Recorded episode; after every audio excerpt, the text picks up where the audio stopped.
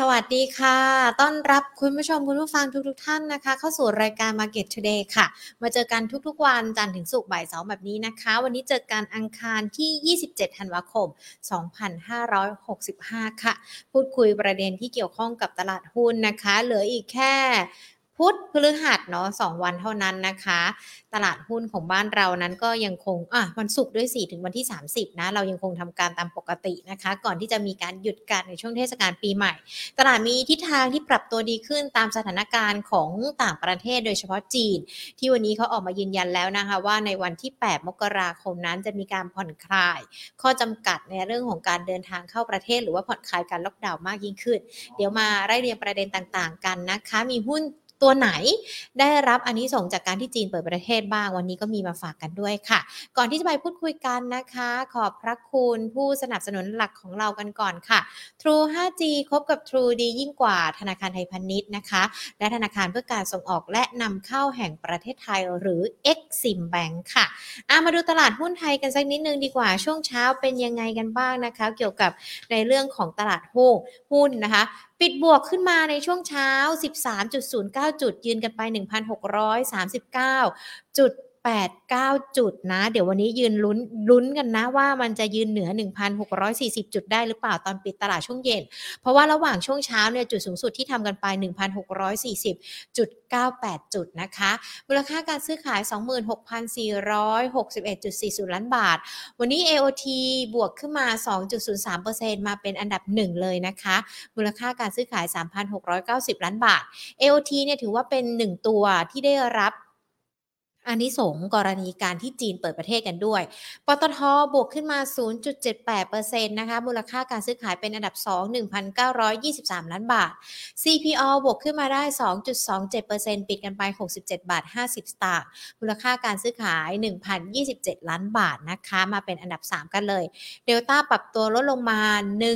1.11% 974 ล้านบาท ส่วนมิ้นบวกขึ้นมาได้ 2.38%นะคะ บวกขึ้นมาค่อนข้างที่จะเยอะยอะทีเดียวนะคะ ถ้าเทียบกับ 5 อันดับหลักทรัพย์ตัวอื่นนะ แต่ว่ามูลค่าการซื้อขายก็ประมาณ 797 ล้านบาทนะคะ วันนี้ปัจจัยที่ทำให้ตลาดหุ้นปรับตัวดีขึ้นได้เลย ก็คือได้รับข่าวดีจากการที่จีน ยกเลิกการกักตัวผู้ที่เดินทางจากต่างประเทศในวันที่ 8 มกราคม 2566 แน่นอนจะมีการยกเลิกกันแล้วด้วยนะคะ หุ้นก็มีการปรับตัวเพิ่มขึ้นไป แต่ว่าในขณะเดียวกันวันนี้เราก็ลุ้นปัจจัยในบ้านเราอย่างเราเที่ยวด้วยกันเฟด5ล่าสุดก็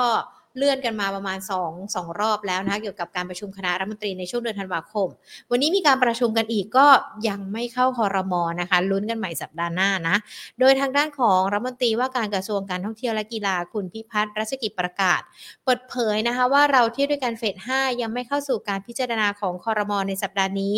เนื่องจากการท่องเที่ยวแห่งประเทศไทย หรือว่าทททนั้น ยังต้องขอหารายละเอียดกับสำนักงบประมาณกันก่อน ซึ่งทำให้ไม่สามารถนำเสนอเข้าที่ประชุมคอรมอสัปดาห์นี้ได้ แต่ยืนยันว่า 3 มกราคมเปิดมาวันอังคาร เปิดทำการปีใหม่นะคะ มีการประชุมคอรมอในเรื่องนี้ก็น่าจะเข้าสู่การพิจารณาของคณะรัฐมนตรีได้นะคะอะก็เดี๋ยวติดตามกันเราเที่ยวด้วยกันเฟส5จะมากันด้วยหรือเปล่า อย่างที่บอกกันไปเนาะว่าวันนี้ประเด็นหลักๆ เลยที่ทำให้ตลาดหุ้นปรับบวกขึ้นมาได้ก็คือในเรื่องของกรณีที่จีจีนมีการเปิดประเทศกันด้วยนะคะ เดี๋ยววันนี้ลองมาดูกันดีกว่าเช็คลิสต์หุ้นเด้งรับจีนเปิดประเทศหน่อย รวบรวมมาจากทางด้านของบริษัทหลักทรัพย์ดาโอกับเอเชียพัสกันด้วยนะคะ ที่นำมาฝากกัน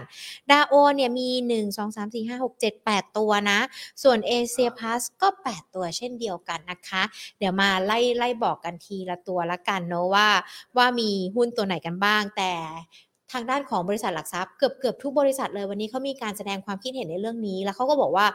พอจีนเปิดประเทศเนี่ยมันเป็นผลดีต่อในเรื่องของหุ้นกลุ่มต่าง ๆ ด้วย และถ้าในขณะเดียวกันตอนนี้ถ้าเราดูกันอะมันก็จะมีทั้งคนที่ฮ่องกงเขามีผลสำรวจออกมาด้วยนะ พอจีนเริ่มที่จะ ปลดล็อกแล้วก็ไม่กักตัวกันแล้วนะ คนที่ฮ่องกงเนี่ยเขามีการเสิร์ชหาท่องเที่ยวไปที่จีนกันด้วยนะคะ เดี๋ยวมาไล่กันอามาดูกันดีกว่าทางด้านของดาโอ กับทางด้านของเอเชียพาสให้น้ำหนักหุ้นอะไรกันบ้างนะคะ อย่างดาโอเองเนี่ยหุ้นที่จะมีการเปิดรับ การท่องเที่ยวของจีนนะคะ ก็มีทั้งเอราวัน AAV BAFS นะคะ WHA AOT SPA แล้วก็ EKH ค่ะ และจากทางด้านของ Asia Plus นะคะ ก็มี AOT เช่นเดียวกันเอราวันนะ ก็สอดคล้องไปยังกับดาโอด้วยนะคะ Centel TKN NER เนอร์นะคะ STA KCE HANA กันด้วยนะคะ แต่ว่ารายละเอียดต่างๆเนี่ยติดตามกันได้นะ จากทางด้านของ Facebook ของเรา Money and Banking Channel เพราะว่าเขาจะมีปัจจัยนะแล้วก็มีเหตุผลกันด้วยว่าทำไมหุ้นกลุ่มต่างๆ เหล่านี้ ถึงจะมีการปรับตัวดีขึ้นหลังจากที่จีนมีการเปิดรับนักท่องเที่ยวกันด้วยนะคะ และอย่างที่บอกไปเดี๋ยวมาดูตัวเลขกันสักนิดนึงดีกว่าว่า ตอนนี้เนี่ยที่จีนพอมีการเปิดประเทศกันแล้ว มีหลายประเทศเลยนะคะ แล้วก็มีหลายคนด้วย เริ่มที่จะมองหาช่องทางการที่จะไปท่องเที่ยวที่จีนกันแล้วด้วยนะคะ ในช่วงนี้อาจจะยังไม่มีประเด็นอะไรใหม่ ๆ เข้ามานะคะผู้ชมคุณผู้ฟังเพราะว่าต้องบอกว่าทั้งในเรื่องของปัจจัยที่เราติดตามการอัตราดอกเบี้ย เงินเฟ้อรวมไปถึงในเรื่องของภาวะเศรษฐกิจต่างๆเขาก็ยังคงเงียบๆซึมๆกันอยู่เดี๋ยวไปรอลุ้นปีหน้า ปีหน้าเนี่ยเราก็มีความกังวลกันในเรื่องของภาวะเศรษฐกิจดถอยกันด้วยนะคะพอมีปัจจัยเหล่านี้แหละค่ะ วันนี้เราก็เลยเดี๋ยวมาคุยกับนักวิเคราะห์การพี่วีนะคะ คุณกวีชูกิจเกษม เกี่ยวกับในเรื่องของนักลงทุนเจาะจงกันไปเลย VI VI จะเอาตัวรอดอย่างไรในภาวะวิกฤต เอ๊ะ พูดโจทย์แบบนี้ออกมาเดี๋ยวเรามาคุยกับพี่วีนะคะว่า ปีหน้ามันยังคงมีวิกฤตอะไรที่รอเราอยู่กันบ้าง และในขณะเดียวกัน นักลงทุน VI เนี่ยจะมีการเลือกลงทุนหรือว่าจะมีการปฏิบัติตัวอย่างไรกันบ้างเกี่ยวกับในเรื่องของการลงทุนกันด้วยนะคะ เดี๋ยวเราก็มาพูดคุยกับพี่วีกัน แต่อย่างที่บอกไปนะคะมาอัปเดตกันนิดนึงดีกว่าว่าหลังจากที่จีนเปิดประเทศแล้วเนี่ย เรามันเกิดอะไรขึ้นกันบ้างหรือว่าตอนนี้สถานการณ์เป็นอย่างไรกันบ้างคุณผู้ชมคุณผู้ฟังที่เข้ามากันแล้วไม่ว่าจะเป็นทั้ง Facebook หรือว่า YouTube Money and Banking Channel เดี๋ยวรอกันสักครู่นะคะ ตอนนี้กำลังพยายามที่จะช่วยพี่วี เข้ามาในระบบสตรีมยาร์ของเราให้ได้ พี่วีมารออยู่กันแล้วนะคะ แต่ว่ากำลังพยายามที่จะเข้ามากันอาจจะมีกันที่สัญญาณด้วยนะ แต่ว่าอย่าเพิ่งไปไหนนะ วันนี้อยากจะให้ฟังกันด้วยนะคะ คุณลูกเกดทักทายสวัสดีค่ะคุณธัญลักษณ์ สวัสดีนะคะ คุณปอมสวัสดีค่ะ แล้วก็ท่านอื่นๆ ที่เข้ามาใน Facebook กันด้วยนะคะ สวัสดีทุกๆทท่านเลยอามาดูกันดีกว่าหลังจากที่มีข่าวออกมาว่าจีนเตรียมที่จะเปิดประเทศแล้ว มันเกิดอะไรขึ้นกันบ้าง อย่างฮ่องกงเองเนี่ยตอนนี้มีข่าวออกมาบอกเลยนะคะว่า ประชาชนในฮ่องกงตอบสนองต่อข่าวที่จีนเตรียมยกเลิกมาตรการกักตัวเดินทาง เข้าในต้นปีหน้าอย่างฉับไวเลยนะคะ อย่างที่บอกไปเนาะเขาจะยกยกเลิกกัน 8 มกราคม ตอนนี้เห็นบอกว่ามียอดจองที่เกี่ยวกับในเรื่องของการเข้าไปดูทริปนะ ทั้งทางด้านของ trip.com C Tip หรือว่า Tip Com Group เนี่ยพุ่งขึ้นทะยาน 521%ในช่วงที่ผ่านมา เพราะว่ามีการเซิร์ชข้อมูลกันนะ ว่าจะไปพักที่ไหนจะไปเที่ยวที่ไหนกันบ้าง ก็ถือว่าเป็นข่าวดีแล้วกันนะคะ หลังจากที่จีนเตรียมที่จะมีการเปิดประเทศเพราะแน่นอน มีการนักท่องเที่ยวจีนมาเที่ยวที่บ้านเรา มันก็ช่วยกระตุ้นเศรษฐกิจได้ หรือว่าแม้แต่คนจากต่างชาติเข้าไปเที่ยวที่จีน ก็อาจจะช่วยฟื้นฟูเศรษฐกิจจีนได้นะคะ แต่ว่าในขณะเดียวกันในเรื่องของภาวะเศรษฐกิจต่างๆ หรือว่าแม้แต่ปัจจัยต่างๆ ที่เรายังคงติดตามกัน มันก็อาจจะเป็นปัจจัยเสี่ยงกันด้วย ที่จะทำให้เกี่ยวข้องกับการลงทุน ดังนั้นวันนี้อย่างที่บอกไปเดี๋ยวเรามาเจาะกันเลยนะคะสำหรับนักลงทุน VI จะต้องมีการเอาตัวรอดอย่างไรในภาวะวิกฤตนะคะ เดี๋ยววันนี้พูดคุยกันเลยค่ะ กับพี่วีนะคะ คุณกวีชูกิจเกษม Head of Research and Content สายวิเคราะห์หลักทรัพย์จากบริษัทหลักทรัพย์พายจำกัดมหาชนค่ะ สวัสดีค่ะพี่วีค่ะ ครับ สวัสดีครับ สวัสดีท่านผู้ชมผู้ฟังทุกท่านนะครับก่อนจะลืมนะปีนี้น่าจะเป็นเทปสุดท้ายของพี่กวีแล้วเนาะใช่ค่ะแต่ว่าปีหน้ายังอยู่ปีหน้ายังอยู่แล้วปีนี้น่าจะเป็นเทปสุดท้ายแล้วเพราะฉะนั้นเนี่ย ผมก็เชื่อว่า ปีนี้เป็นปีที่ ถ้ามองตลาดหุ้นไทยอย่างเดียวอะไม่ได้ยากลำบากขนาดนั้นนะเพราะเพราะว่าสุดท้ายแล้ว ตลาดหุ้นไทยปิดสิ้นปีนี้อาจจะเสมอตัวหรืออาจจะลงไม่เยอะด้วย ค่ะเพราะฉะนั้นเนี่ยถ้าใครอยู่ในตลาดหุ้นไทยก็อาจจะไม่ได้หนักหนา แต่แน่นอนนะตลาดหุ้นต่างประเทศหนักหนากว่าเราเยอะขนาดมีรีบาวขึ้นมาช่วงสิ้นปีเนี่ย ตลาดหุ้น n นสแดกก็ลงไปสามสิบเปอร์เซ็นตนะนะครับ S&P ก็ลงไป20ดาวโจนส์ก็ลงไป 10%ตลาดหุ้นไทยก็ถือเอาพอฟอร์มนะครับจนถึงสิ้นปีนี้เลยสองสาวันนะครับ ก็ขอให้ทุกท่าน เที่ยวให้สนุกนะครับสุขภาพแข็งแรงเดินทางปลอดภัยนะครับวันนี้ก็ขอลาไปก่อนนะครับ สวัสดีครับ ทุกคนก็บอกเลยนะเอ๊ะทำไมผู้มีเข้ามาโอยพรกันแล้ว ก็อยากจะบอกกันก่อนว่าตลาดหุ้นทิ้งท้ายปลายปีมันไม่ได้แย่อย่างที่คิดแล้วก็อาจจะใช่ หลังจากที่ตั้งแต่ต้นปีจนถึงปัจจุบันมันมีทั้งเรื่องราวต่างๆ มากมาย เกี่ยวกับเรื่องการลงทุนเราจะเห็นช่วง Q1 Q2 Q3 นี่แต่ละคิวแต่ละไตรมาสมันมีเรื่องเข้ามาทำให้เรานี่หวัดหวั่นใจเหมือนกัน ปีหน้าเราจะเป็นยังไงกันบ้างคะพี่วี เพราะวันนี้เราตั้งหัวข้อ VI เอาตัวรอดอย่างไรในภาวะวิกฤต เท่ากับปีหน้ามันก็ยังคงมีความเสี่ยงมีวิกฤตให้เราเผชิญอย่างนี้เหรอคะไม่ไม่จริง ๆ เรื่องวิกฤต ไม่น่าจะเป็นคำถามที่ที่นักลงทุนทั่วโลกวิตกกังวลแล้วนะ เพราะว่าทุกคนรู้นะครับว่าอเมริกาเนี่ย ปีหน้ายังไงก็เข้าสู่ภาวะเศรษฐกิจหดตัวแหละนะครับเดี๋ยวเพิ่งเอาเรื่องของการเปิดประเทศของจีนเนี่ยมาดูแล้วว่าภาพมันดูดี จริง ๆ ต้องบอกนิดนึงก่อนการเปิดเมืองเนี่ย ประเทศไทยเราได้ประโยชน์ของประเทศจีน แน่นอนทุกคนก็เวลคัมแหละ กับการเปิดเมืองของประเทศจีนนะครับดีใจที่เราได้เห็นประเทศใหญ่ ๆ อันดับสองของโลกเนี่ยได้มีการขับเคลื่อนในทิศทางที่ดีขึ้นแต่ถามว่ามันจะไปทำให้ภาพของการฟื้นตัวของเศรษฐกิจในอเมริกาหรือในยุโรปในยุโรปเนี่ยเปลี่ยนแปลงไปจากเดิมไหมก็ต้องบอกว่ามันไม่ได้เปลี่ยนแปลงขนาดนั้น เราต้องเข้าใจนิดนึงคือประเทศไทยเราได้ประโยชน์เต็มๆ เพราะว่า 20 ถึง 25เปอร์เซ็นของขนาดเศรษฐกิจไทยเลยเนาะมาจากการท่องเที่ยว อ่าอันนี้ไม่นับรวมถึงเรื่องที่แบบจะมาหมุนเงินทำให้เกิดการจับจ่ายใช้สอยมากขึ้น ไปกระตุ้นคอนซัมชันอะไรอีกก็ว่าไป เพราะฉะนั้นการท่องเที่ยวเนี่ยค่อนข้างมีในยยะกับเรา แต่พอคนจีนกลับมาแล้วแต่บอกจะไปเที่ยวสหรัฐไปเที่ยวยุโรปแล้วจะทำให้เศรษฐกิจของเขาเนี่ยเฮ้ยรอดพ้นจากวิกฤตเศรษฐกิจหรือเศรษฐกิจหดตัวเนี่ย ผมคิดว่าเราเราน่าจะให้ปัจจัยบวกหรือให้ความหวังตรงนี้มากเกินไปครับเพราะว่าประเทศเหล่านี้เขาไม่ได้พึ่งพา เศรษฐกิจจีนขนาดนั้นนะครับโดยเฉพาะเรื่องของนักท่องเที่ยวการส่งออกนะพอจีนเปิดประเทศ เราก็ต้องเข้าใจนิดหนึ่งว่าก่อนหน้านี้ในการส่งออกมันอาจจะถูกมีผลกระทบบ้าง แต่จะบอกว่าจีนเปิดประเทศจะทำให้เราส่งออกไปประเทศจีนมากขึ้น ไม่เชิงนั้นนะ ไม่เชิงนั้นอ่าไม่ได้ขนาดนั้นนะครับ เพราะว่า ด้วยด้วยด้วยด้วยความกังวลเรื่องเศรษฐกิจอย่างที่คุณเมื่อกี้เนี่ยถ้าเศรษฐกิจอเมริกาเศรษฐกิจยุโรปยังไม่ดีเนี่ย ต่อให้คนจีนบริโภคเพิ่มขึ้นยังไงก็ตามเนี่ย แล้วแล้วเศรษฐกิจโลกยังเป็นอย่างนี้อยู่เนี่ย มันจะทำให้เขาสั่งสินค้าของเราเข้าไปเพิ่มขึ้นเนี่ย ยกเว้นอาหารนะครับ และอีเวนต์ยกอาหารเองก็ไม่น่าจะเพิ่มได้เยอะเพราะว่าอาหารเป็นสิ่งจำเป็นอยู่แล้วถูกไหมนั่นหมายถึงว่าเขาก็ไม่ค่อยได้รับผลกระทบจากเรื่องการส่งออกไปประเทศจีนอยู่แล้ว ก็อาจจะได้เบนฟิตบ้าง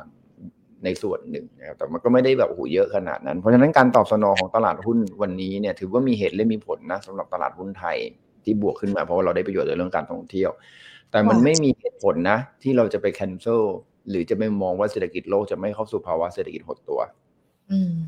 อันนั้นเราเข้าใจตรงนี้ก่อน เราจะได้รู้ว่าออกข้างหน้าเนี่ย เรายังต้องต้องไปเชิญความเสี่ยงกับเรื่องนี้อยู่นะครับ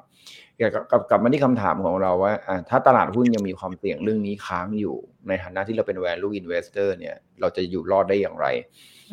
ต้องบอกนิดนึงนะครับ ในตลาดแบบนี้คือคือผมอยากให้สะท้อนภาพเอาเอาระยะ เอาเอาความปลอบใจก่อนแล้วกันนะ เอาความเป็นจริงดีกว่าอย่าบอกคำปลอบใจเอาความเป็นจริงดีกว่ารู้สึกไหมว่าไม่ว่าคุณจะมองมุมไหนในตลาดหุ้นประเทศไหนเนี่ย ตลาดหุ้น ถ้าคุณย้อนกลับไปสักร้อยปีได้ในอเมริกา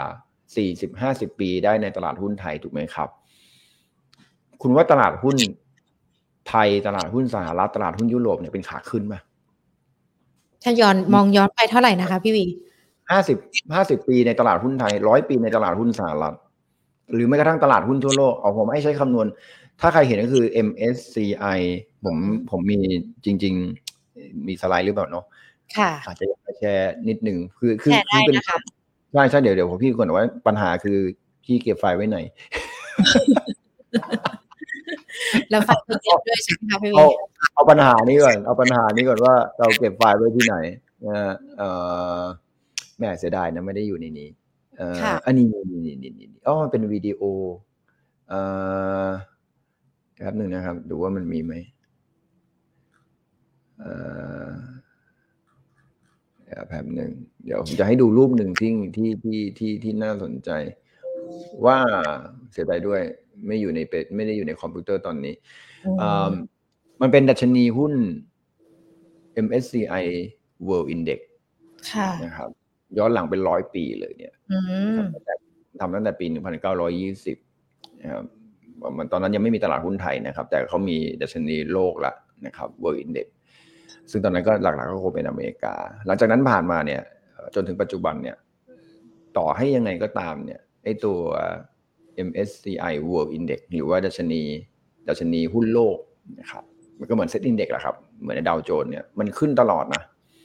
แต่ระหว่างทางของการขึ้นเนี่ย มันจะโดนแรงผันผวนอยู่ตลอดเวลานะครับ เช่น สงครามโลกครั้งที่หนึ่งสงครามโลกครั้งที่สองนี่เรานับถึงกันขนาดสงครามเลยนะหนักกว่าปัจจุบันที่เราเจอกันอีกนะเราเจอสงครามแค่รัสเซียกับยูเครนนะสมัยก่อนเนี่ยเจอกับสงครามโลกนะครับ คนตายกันเป็นเบื่อเลยสมัยนั้นนะครับ เศรษฐกิจย่ำแย่ Great Depression นะ Great Depression แล้วก็แล้วก็ Oil Shock ปี 1970 Black Monday Black Monday นะครับวิกฤตต้มยำกุ้ง วิกฤตซับ พรามสงครามเกาหลี สงครามเวียดนามโอ้โหเราเจออะไรมาเยอะมากเลยฟาเอเชียนฟลูสุดท้ายแล้วเนี่ย ตลาดหุ้นก็ขึ้นอยู่ดีแล้วก็อย่าลืมนะว่า ปีที่แล้วเนี่ยเป็นปีที่ตลาดหุ้นดาวโจนส์กับ S&P เนี่ยเขาทำนิวไฮนะก็คือ historical high คือทำจุดสูงสุดเป็นประวัติการนะก็แสดงให้เห็นว่ามันก็ชัดเจนแหละอีเวนต์ของเราเนี่ยหนึ่ง หนึ่งแปดห้าสูตรแล้วลงมาเหลือประมาณสักพันหกร้อยห้าสิบจุดวันนี้ เทียบกับตอนสมัยเมื่อสี่สิบปีที่แล้วเราร้อยจุดเองนะถูกป่ะถ้าผันผวนยังไงก็ตามมันยังขาขึ้นอยู่ดี เพราะฉะนั้นตลาดหุ้นโดยภาพรวมเราต้องเข้าใจก่อนว่ามันเติบโตตามปัจจัยเศรษฐกิจ มันเติบโตตามขนาดเศรษฐกิจที่เพิ่มขึ้นเรื่อยๆ ตามจำนวนประชากรตามเทคโนโลยีที่ดีขึ้นตามจำนวนนักท่องเที่ยวตามอะไรหลายๆอย่างนะครับแต่ตราบใดที่เศรษฐกิจยังโตอยู่เนี่ยหุ้นมันก็ขึ้นได้ มันก็ขึ้นได้ตามภาวะเศรษฐกิจที่ดีขึ้นอันนั้นหุ้นหุ้นเนี่ยยังไงมันก็อยู่ในขาขึ้น เพียงแต่ว่าคุณจะมองแองเกิลไหนถูกปะคุณจะมองโลกกว้างขนาดไหน คือถ้าคุณมองโลกในมุมมองที่เราอยู่ทุกวันนี้เราก็เห็นโลกแคบๆถูกไหมฮะ ก็คือแค่รอบห้องเรานี่แหละ แต่ถ้าเราขึ้นยานอวกาศขึ้นไปมองโลกเราก็จะเห็นลูกกลมๆใช่ไหมแต่ถ้าเราออกไปนอกจักรวาลเลยเนี่ยเราก็จะเห็นโลกไม่เห็นโลกเลยมันขึ้นอยู่กับแองเกิลไหนที่คุณจะมองอะ แต่ว่าถ้าเรามองเอาห่างๆหน่อยอะตลาดหุ้นมันขึ้นไปเรื่อยๆ นะครับเจอวิกฤตรามเจอวิกฤตแฮมเบอร์เกอร์ไข่เสร็จต้มยำกุ้งมันก็ปรับตัวลงมาบ้างนะครับ อันนี้ก็เป็นถือว่าเป็นสิ่งหนึ่งที่ value investor ต้องรู้นะ เพื่อเราจะได้อยู่รอดได้ไงเราจะได้ไม่กลัวเวลาหุ้นลง เราจะไม่ได้โลภเวลาหุ้นขึ้นนะครับมันก็เป็นสัจธรรมของตลาดหุ้นแหละมีขึ้นแล้วก็มีลง แต่ข้อมูลที่อยากจะแชร์น่าสนใจนะก็ วันนี้น้องเขาก็ทำมาให้ดูเหมือนกันว่าเอ๊ะปกติเวลาหุ้นลงมันลงกี่ปีเนาะโหดๆนะลงกี่ปีติดแล้วมันลงกี่ปีติดแล้ว เวลามันขึ้นขึ้นกี่ปีเนาะเอ่อฝากไว้ตรงนี้นิดนึงเวลาเราเจ็บใจกับอะไรสักอย่างเรามักจำถูกไหมใช่ค่ะ เจ็บแล้วจำทำงานทำงานแต่เขามีความสุขมากโดนไล่ออกเนี่ยจำในตรงไล่ออกนี่แหละเรายกตัวอย่างเรายกตัวอย่างเฉยๆนะคะคุณผู้ชมยกตัวอย่างเฉยๆอะ คือคือเราจะจำกับสิ่งที่มันเกิดขึ้นเรื่องเลวร้ายกับเราไงแต่ขณะที่สิ่งดีๆเนี่ยเราไม่ค่อยไม่ค่อยจำเอาอย่างเงี้ยคุณไปเที่ยวอย่างเงี้ยคุณไปเที่ยวคุณมีความสุขมากเลย แต่ดันทำพาสปอร์ตหายอย่างเงี้ยสิ่งที่คุณจะไปเที่ยวในทริปนั้นเนี่ยไอความสุขที่คุณได้จากทริปนั้นเนี่ยมันหมดไปเลยนะ มันหมดเฉยเลยนะทั้งที่จริงๆเนี่ยเอาสมมติคุณพาสปอร์ตหายวันที่สิบของการท่องเที่ยว คุณเที่ยวมาเก้าวันละวันที่สิบวันที่สิบเอ็ดจะกลับแล้วมันสิบพาสปอร์ตหายไอ้ที่ผ่านมาเก้าวันคุณความสุขนั้นลืมไปหมดเลยนะครับ มีความหมายเลยใช่แล้วทริปนั้นเนี่ยคุณย้อนกลับไปในอดีตเนี่ยคุณไปข้างหน้าแล้วคุณมองกลับมาที่ทริปนี้คุณก็จะนึกแต่พาสปอร์ตหายอย่างเดียวเลยนะบ่นอยู่นั่นแหละหรือเงินหายบ่นอยู่นั่นแหละ แต่ว่าจริงๆแล้วไอ้ความสุขเรากลับไม่นึกถึง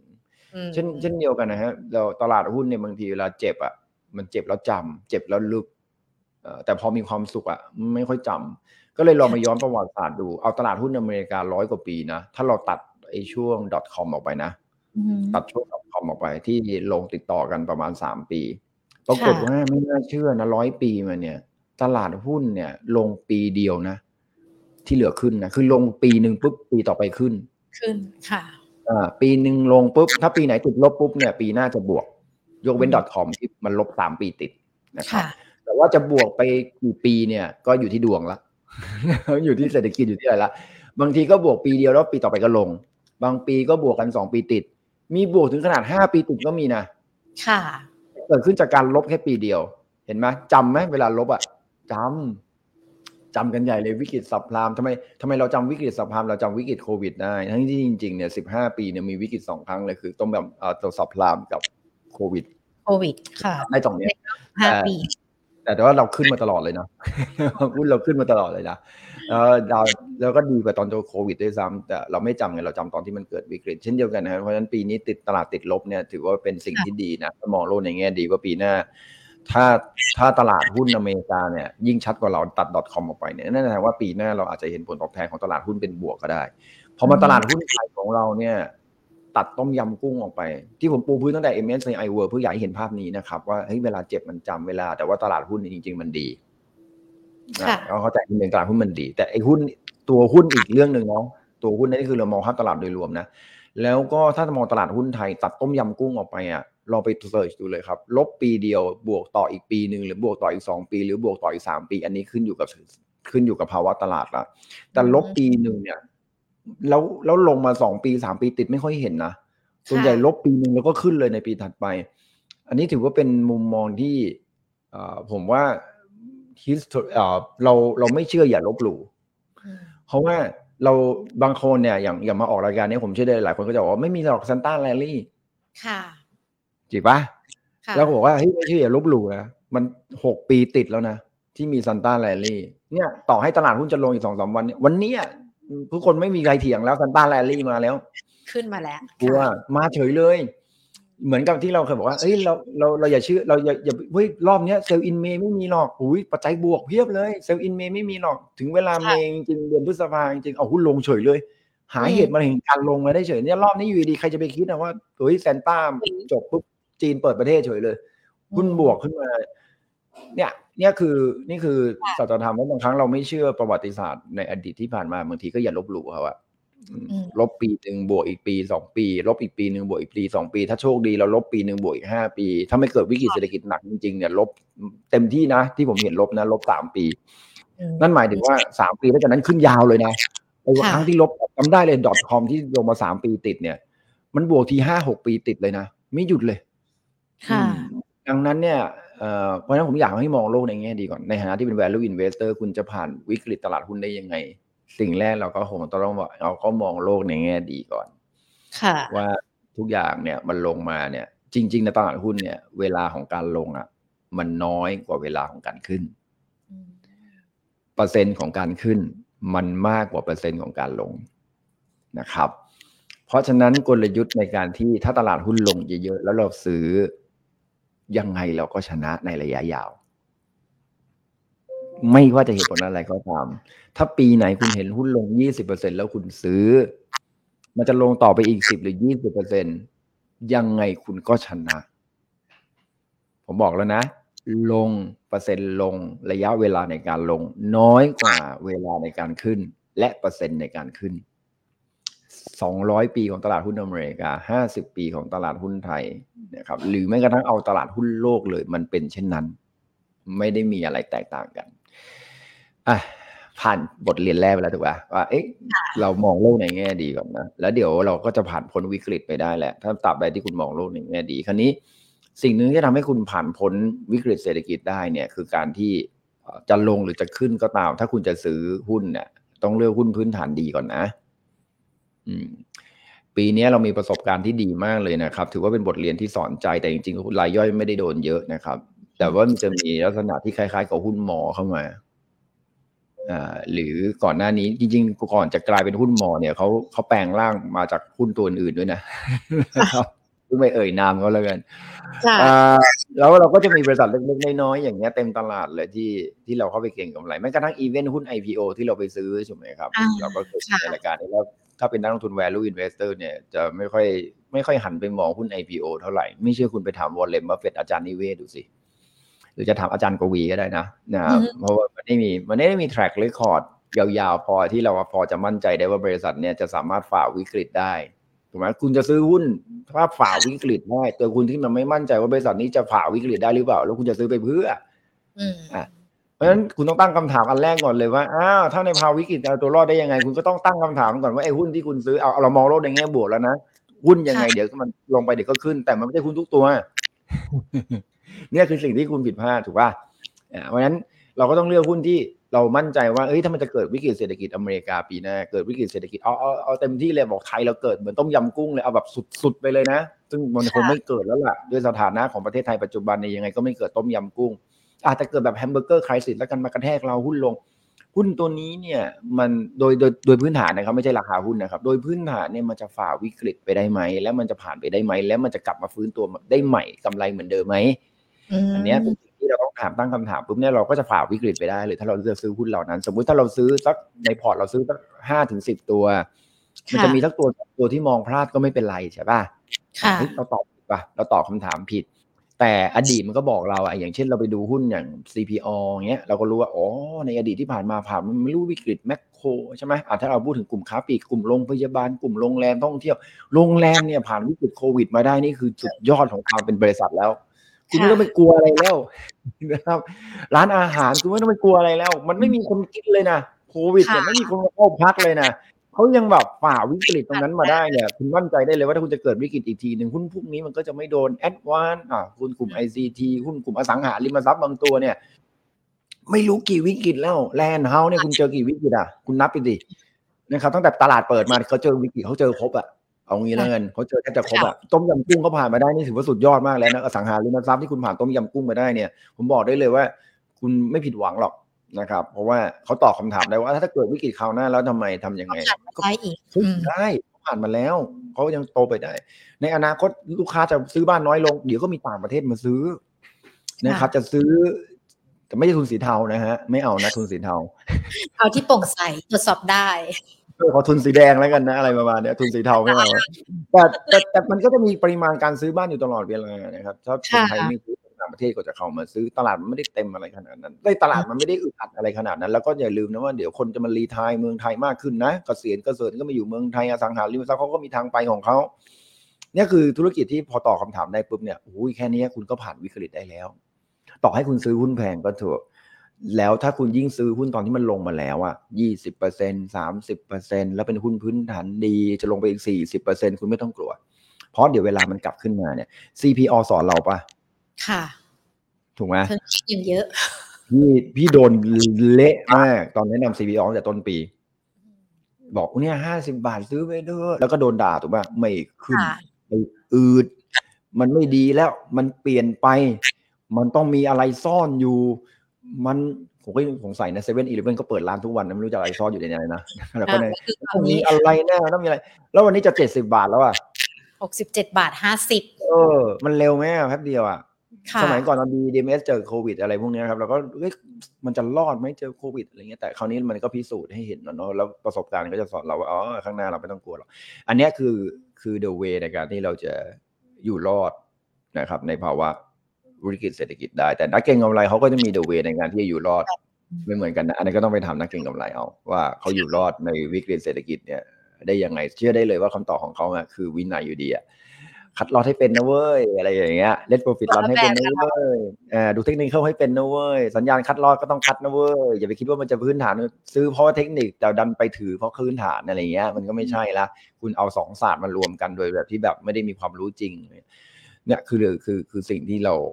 เรา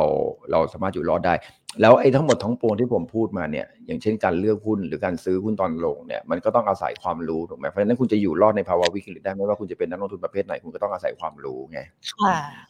ซึ่งก็ติดตามได้ในรายการนี่แหละการเงินและธนาคารนี่แหละนะครับ Money and Banking Magazine นี่แหละมารายการ Market Today เนี่ยอะไรอย่างเงี้ยนะฮะหรือจะไปฟังรายการอื่นยังมีช่องเยอะแยะที่เขาให้ความรู้นะครับ ก็ ขอให้เป็นซอสที่เราไว้ใจได้แล้วกันนะครับไม่จะไปซอสจากไหนมาก็ไม่รู้อะไรประมาณนี้นะฮะเมื่อวานนี้ขนาด China reopen เนี่ยมันมันออกข่าวมาประมาณทุ่มทุ่มสองทุ่มใช่ปะแล้วเขาก็เริ่มส่งไลน์ไปพี่ก็ไม่เชื่อตั้งแต่ตอนแรกไงคือไม่เชื่อก่อนเพราะตลาดมันไม่ได้เปิดอยู่นี่ไม่ต้องไปรีบร้อนเช็คประมาณสิบซอสอะนะครับทั้งซอสแม็กกี้ซอสภูเขาทอง เช็คหมด ทุกซอสเช็คทุกขวดเลยอะว่าเฮ้ย ประเทศจีนมีข่าวนี้ไหมอะเราก็ไปดูสำนักพิมพ์ใหญ่ๆในจีนเฮ้ยมีเว้ยเฮ้ยไปดู CNBC ที่ของอเมริกาเขามีไหมเฮ้ยมีเว้ยบูมเบิร์กมีไหมเฮ้ยมีเว้ยอะค่อยมานั่งยืนยันกับตัวเองว่าอ๋อนี่ข่าวจริงถึงจะกล้ามาพูด เดี๋ยวนี้มันต้องมันต้องอาศัยอะไร พวกนี้มันข้อมูลพวกนี้ถือว่าต้องอาศัยความรู้ใช่ไหมเราอย่าเพิ่งเชื่ออะไรแล้วสุดท้ายความรู้มันก็สำคัญที่สุดไงก็ก็คือความรู้มันก็ทำให้เราผ่านผ่านวิกฤตเศรษฐกิจมาได้เช่นเดียวกันอ่าส่วนเนี้ยส่วนปีหน้าจะพูดอะไรดีเนี่ยเออนี่น่าคิดเนาะถามไหมไม่ถามใช่ป่ะ ถามค่ะ แต่ว่าเดี๋ยวขอขอขัดจังหวัดหนึ่งมีคุณผู้ชมฟังเราอยู่คุณพาราดี บอกว่าซันต้าปีนี้ขี่มังกรมาเลยนะ อืมใช่เพราะกวางเลนเดียเขาไม่ได้กินข้าว ก็เหมือนตอนแรกแบบเฮ้ยไม่มาแน่นอน พอเมื่อวานพอมาผมก็บอกเฮ้ยมาเฉยเรายังมีคำคำถามนี้กับตัวเองว่าอู้มาได้นะอย่างเงี้ย เพราะเพราะว่าเพราะว่าจริงๆ ถ้าถ้าตามรายการของพี่อะแล้วก็ฟังพี่ทุกรายการเนี่ยพี่จะเป็นคนที่แบบพูดแบบมั่นใจมาก Santa Rally ต้องมา Santa Rally มามา คือไม่ได้เคยเปลี่ยนเลยตั้งแต่ต้นเดือนมกราคมและตั้งแต่ต้นเดือนธันวาคมมาเรื่อยๆ Santa Rally จะมาหุ้นเดือนนี้จะดีนะไม่ต้องห่วงอะไรอย่างเงี้ยไม่ต้องกลัว แล้วก็หาปัจจัยนู่นนี่นั่นมาเต็มไปหมดเลย พี่เคยคุยว่าไตรมาสสี่จะเป็นไตรมาสที่ดีสำหรับตลาดหุ้น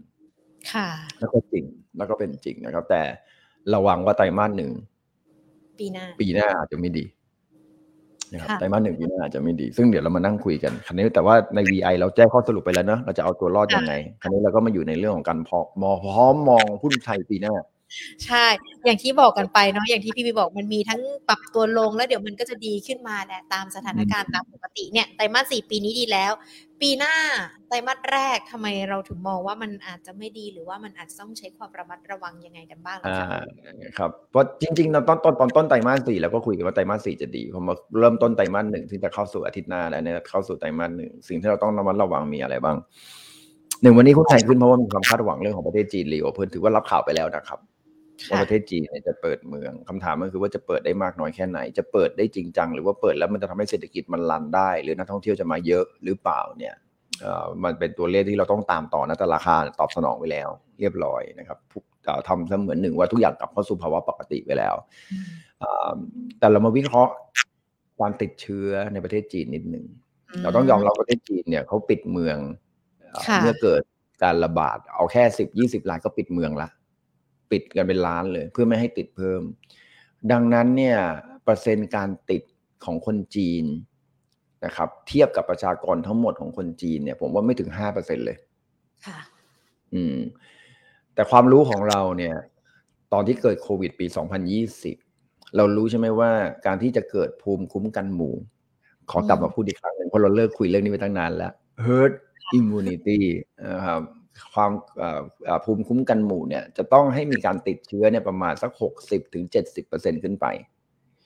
แต่วันนี้ของจีนเนี่ยไม่ผมว่ายังไงก็ไม่เกินห้าต่อให้อาติดเชื้อนับจะติดเชื้อแล้วไม่แสดงอาการไม่มีตัวเลขอะไรด้วยผมก็ไม่เกินสิบอะ เพราะฉะนั้นการเปิดประเทศของประเทศจีนจะตามมาด้วยการติดเชื้อที่เร็วและรุนแรงขึ้น อืมแลกกันแลกกันแน่ๆ แล้วการติดเชื้อที่เร็วและรุนแรงเนี่ย มันจะทำให้เศรษฐกิจจีนฟื้นตัวได้ดั่งคิดไหมเป็นเรื่องที่ต้องติดตามต่อไป แต่ถือว่าเป็นความเสี่ยง ที่วันนี้ไม่ค่อยมีคนพูดถึงกัน เพราะว่าทุกคนวันนี้ก็ enjoy เอาเลยครับ enjoy ก็ไม่ได้ว่ากัน เพราะว่ามันก็เป็นไปตามที่เราคิดก็ขอบคุณมากกับสีจิ้นผิงนะครับเขากล้าประกาศนโยบายนี้ออกมา ผมเชื่อว่าเป็นเพราะว่าเขาได้รับตำแหน่งอีกสมัยหนึ่ง ก็เลยทำให้สามารถที่จะออกนโยบายอะไรที่มัน ที่มันแบบโอเคถึงแม้จะมีผลกระทบแรงๆ แต่ถ้าถ้าเป็นก่อนหน้านี้ก่อนที่เขารับตำแหน่งเนี่ยถ้าจะมีผลกระทบรุนแรงเนี่ยเขาจะไม่กล้าออกนโยบายอะไรออกมาเขาจะนิ่งๆไว้ก่อน แต่วันนี้เนี่ยผมว่าเขากล้าออกแล้วก็ส่วนหนึ่งได้รับการต่อต้านจากประชาชนในประเทศด้วยส่วนหนึ่งนะครับ แต่ผมไม่เชื่อหรอกว่าสีเจนผิดตัดสินใจเพราะว่ามีคนชุมนุมประท้วงพึ่งมันเป็นพึ่งซึ่งไม่ใช่ไม่ใช่นะไม่ใช่ไม่ใช่เรื่องแน่ๆเพราะการชุมนุมประท้วงมันเล็กมาก มันเล็กมากน่าจะเป็นระดับเป็นร้อยเป็นพันคนเท่านั้นนะครับไม่ใช่เป็นระดับแสนหรือว่าล้านคนเลยนะครับเพราะฉะนั้นมัน จุดนิดเดียว แต่แต่มันก็ถือว่าเป็นส่วนหนึ่งดีกว่า ที่ทำให้เขาตัดสินใจง่ายขึ้นในการที่จะบอกจะเปิดประเทศ แต่มันจะต้องแลกมาด้วยการติดเชื้อที่เพิ่มขึ้นอย่างรวดเร็วและรุนแรงนะครับแล้วจากนักท่องเที่ยวเนี่ยจะกลับเข้าประเทศเนี่ยต้องตรวจตรวจเป็นนกาทีฟใช่ไหมถึงจะเข้าประเทศได้ภายใน 48 ชั่วโมงเนี่ยมันก็อาจจะมีบางคนที่ยังไม่กล้าออกนะแล้วก็มีผู้สูงอายุบางกลุ่มเนี่ยแล้วคนจีนก็มันก็อายุเฉลี่ยก็ไม่ได้แพ้ไทยนะก็ถือว่าสูงไปเหมือนกันนะ เขาก็จะไม่กล้าออกจากบ้านนะ เพราะว่าเขามีความเสี่ยงในการที่จะเสียชีวิตมากขึ้น สาธารณสุขของจีนจะรับไหวไหม กับการติดเชื้อที่เพิ่มขึ้นอย่างรุนแรง อืมแล้วแล้วตรงนี้มันจะกระเทือนต่อเศรษฐกิจหรือเปล่า แล้วมันก็จะกระเทือนต่อการท่องเที่ยวที่บอกว่าจะคิดว่าจะกลับมาเร็วๆอาจจะกลับไม่ได้เร็วอย่างที่คิดนะเป็นความเสี่ยงที่คุณต้องต้องต้องมองดูนั่นคือไตรมาสที่หนึ่งที่เราต้องเจอเพราะว่าไตรมาสสี่เนี่ยเป็นไตรมาสที่ดีมากเพราะฉะนั้นมันก็เหมือนว่าเรารับรู้ข่าวดีไปหมดละเรื่องที่สองแน่นอนครับ เราจะต้องเจอกับสิ่งที่ เราพูดอยู่แล้วแล้วตลาดหุ้นก็ต้องกลับมากังวลใหม่นะครับเรื่องของการขึ้นดอกเบี้ยของอเมริกา ค่ะ แล้วก็ไตรมาสสองเศรษฐกิจอเมริกาก็ต้องสู่ภาวะเศรษฐกิจหดตัวนะครับ ดังนั้นก็ต้องระมัดระวังนิดหนึ่งว่า เอ๊ะ แล้วมันจะกระเทือนกับตลาดหุ้นขนาดไหนนะครับเพราะว่าเรื่องนี้มันยังไม่จบไป การที่ไม่จบไปไม่ได้หมายว่าหุ้นจะต้องลงนะครับ ที่ไหนว่าเราจะขึ้นต่อใช่มันจะขึ้นไปได้เยอะขนาดไหนอะกับความเสี่ยงที่เศรษฐกิจ อเมริกายุโรปกำลังจะเข้าสู่ภาวะหดตัวเนี่ย คุณจะคุณจะไปต่อได้นานมากน้อยแค่ไหน เพราะนั้นไตรมาสหนึ่งเนี่ยเหมือนไตรมาสสี่มันรับรู้ข่าวดีไปเยอะไงถูกไหมดอกเบี้ยจะถึงจุดสูงสุดแล้วนะ เงินเฟ้อเริ่มปรับตัวลดลงมา จีนเปิดประเทศโอ้ยทุกอย่างมันดูแบบสดชื่นใช่กำไรออกมาดีกว่าคาดอัตราการว่างงานของอเมริกาอยู่ในระดับต่ำของไทยเราก็รับข่าวทุกอย่างเลยนะผมว่าบางทีหุ้นเลือกตั้งก็ขึ้นไปแล้วนะหุ้นที่เกี่ยวข้องกับการเลือกตั้ง ก็แอบเนียนๆขึ้นมาแล้วนะหุ้นกลุ่มรับมงรับเหมาอสังหาริมทรัพย์ใช่ไหมคือหุ้นอสังหารับเหมาเนี่ยเป็นหุ้นที่เขาพูดกันถึงว่ามันเป็นหุ้นของการเลือกตั้งอะอาจจะไม่ไม่รู้ไม่ด้วยเหตุผลอะไรนะพี่ก็ไม่รู้เหมือนกันแต่ผู้คนต่างบ้านน่าจะรู้ดีกว่าผมนะครับ เป็นเรื่องที่เป็นเรื่องที่อะไรนะรู้แต่อย่าพูดเลยเด้อประมาณนั้น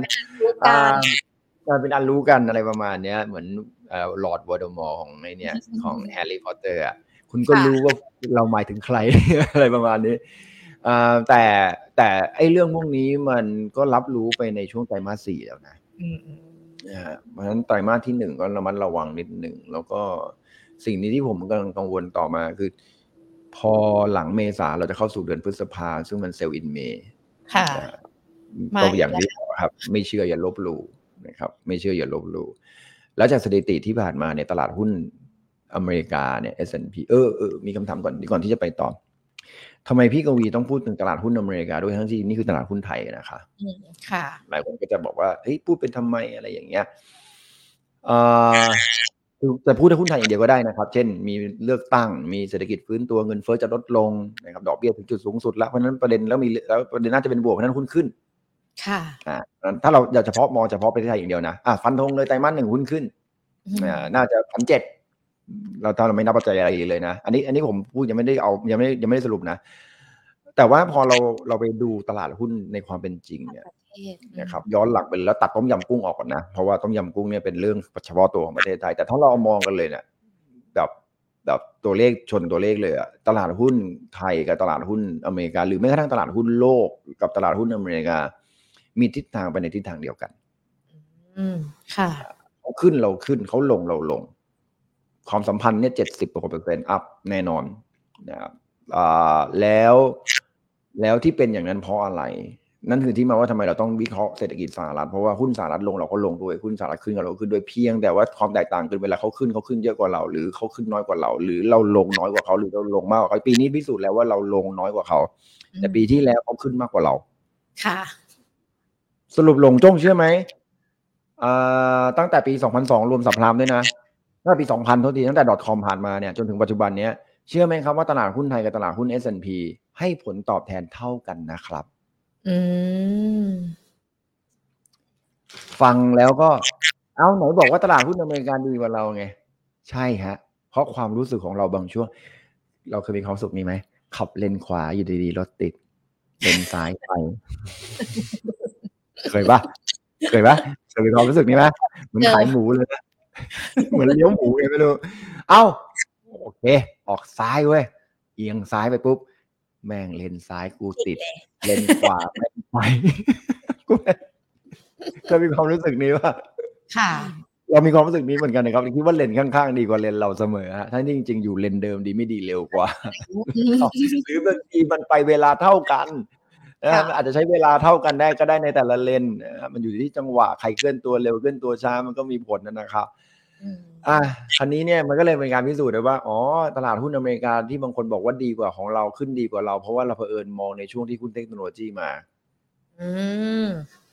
อืมเราก็เลยรู้สึกว่าเขาดีกว่าเรา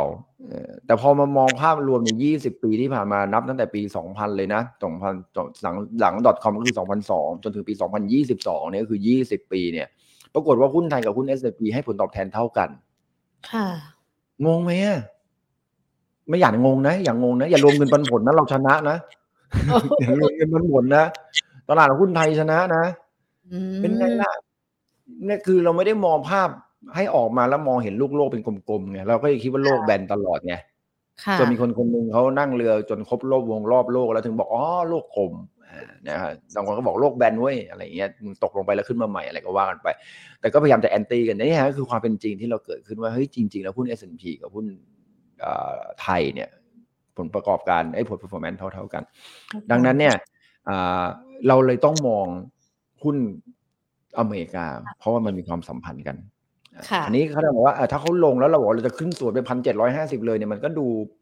โอเคมีเลือกตั้งนะทุกคนก็บอกสถิติก่อนการเลือกตั้งหุ้นจะขึ้นแต่เฮ้ยอย่าลืมนะว่าเรามีปัจจัยเรื่องพวกนี้อยู่ไม่ประมาทไว้ก็ดี อย่าเพิ่งไปคิดว่าจะขึ้นได้ไกลๆ อย่างวันนี้ขึ้นไปแล้วถ้าเดือนมกราคมมีแจนจูรี่เอฟเฟกต่ออีกสักอาทิตย์สองอาทิตย์ขึ้นไปสักพันหกร้อยห้าสิบพันหกร้อยเจ็ดสิบก็อย่าเพิ่งได้ใจนะครับอย่าเพิ่งได้ใจเราเรารู้ก่อนว่าไอ้ความถ่วงที่อยู่ข้างหน้ามันยังไม่หมดไป นั่นคือที่มาว่าทำไมผมยังมองว่าไตรมาสหนึ่งเนี่ยหุ้นลงแล้วที่ทำสถิติที่ผ่านมาเนี่ย ตลาดหุ้นดาวโจนส์เนี่ยเอสแอนพีกับดาวโจนส์นะครับเรารู้ใช่ไหมว่าทำไมเราต้องดูตาเขานะครับในอันนั้นในเชิงในเชิงตัวเลขความสัมพันธ์ระหว่างตลาดหุ้นนะครับ แต่ในเชิงตัวเลขของพื้นฐานเราก็ต้องเข้าใจว่า โลกเราเนี่ยต่อให้เราซื้อของของประเทศไหนก็ตามเนี่ยเราไปซื้อของของที่ยุโรปเราไปซื้อของของที่จีนนะครับเราไปซื้อของที่ประเทศในเกาหลี เราไปซื้อของในญี่ปุ่นเนี่ยแล้วนำเข้าเข้ามาเนี่ย คุณรู้ไหมว่าผู้ค้าเขาจ่ายเงินด้วยสกุลเงินอะไรอืมค่ะแล้วคุณบอกว่าเราสั่งของจีนเราก็จ่ายเงินหยวนอ้าวถามอีกทีสิถามอีกทีสิไปถามผู้ประกอบการให้ชัดเจนก่อนอย่าเพิ่งคิดเอง เราส่งของไปญี่ปุ่น คุณคิดว่าเราจ่ายเงินเยนเหรอไม่ใช่ ไม่ใช่ เราจ่ายเงินเป็นดอลลาร์แล้วก็เอาดอลลาร์ไปเปลี่ยนเป็นเยนอีกทีนึงนะครับแม้ว่าเราจะซื้อของมันก็ตลกดีนะ เอางี้คุณเข้ามาเที่ยวเมืองไทยเนี่ย คุณคิดว่าคุณเข้าไปดูในอัลโกด้าในเมืองนอกนะครับ อย่าอัลโกด้าเมืองไทยนะเขาแปลงให้เสร็จแล้วอ่าแล้วคุณเป็นคนเมืองนอกแล้วคุณเข้า Agoda เขา quote เป็นเหรียญอะไรครับ ดอลลาร์ ดอลลาร์สหรัฐ ค่ะแล้วเขาก็จ่ายเป็นเงินดอลลาร์เสร็จแล้วเขาก็แปลงมาจ่ายคนไทย แล้วเวลาเลทคนไทยเลทในต่างประเทศเลทที่โรงแรมไปขายในต่างประเทศ ไม่ใช่ rate เงินบาทนะจ๊ะ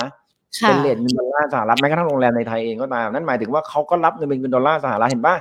นี่คือที่มาว่าทำไมโดยพื้นฐานเราถึงต้องดูเศรษฐกิจโลกด้วยเราต้องดูดัชนีหุ้นโลกด้วย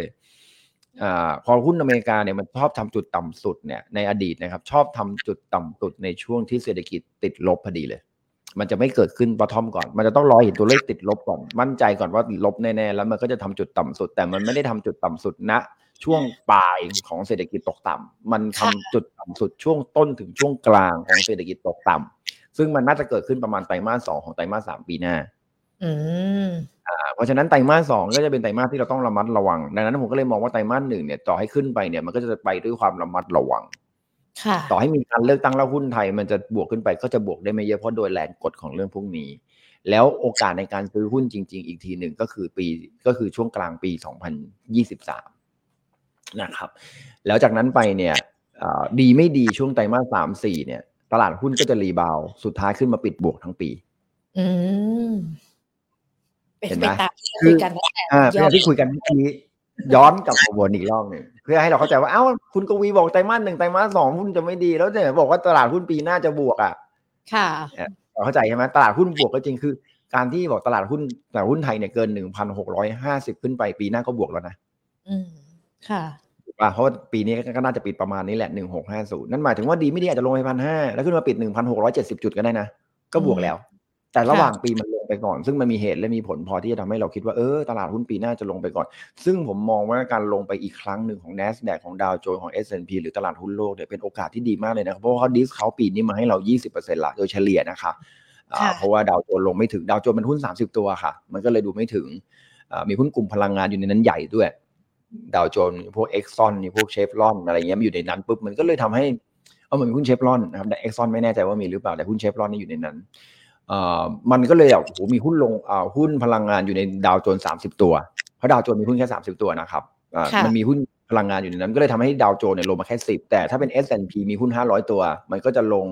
ไปยี่สิบแต่ถ้าเอา NASDAQ ล้วนๆเลย ก็คือหุ้นเทคโนโลยีล้วนลงไปสามสิบใช่ไหมครับ ถ้าปีหน้ามันจะลงอีก ก็ถือซะว่าเขาลดราคาให้เราอีก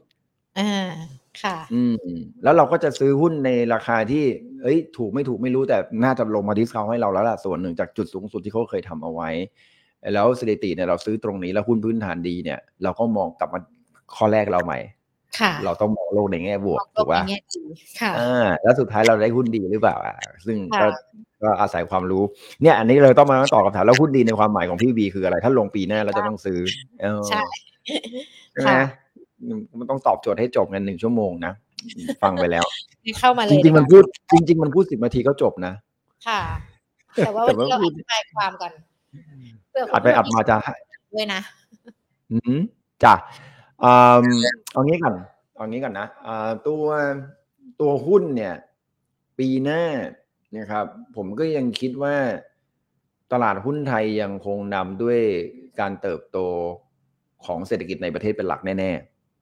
ค่ะๆต่อให้จีนเข้ามาเนี่ย ผมก็ยังเชื่อว่านักท่องเที่ยวไทยเราน่าจะถึง20ล้านคน เพราะฉะนั้นการกระตุ้นการบริโภคในประเทศเนี่ยผมคิดว่ายังเป็นประเมนหลัก แล้วก็การเลือกตั้ง แล้วมาตรการหลังการเลือกตั้งอืมนะครับก่อนการเลือกตั้งเนี่ยก็มีมาตรการกระตุ้นเศรษฐกิจมาแล้วถูกไหม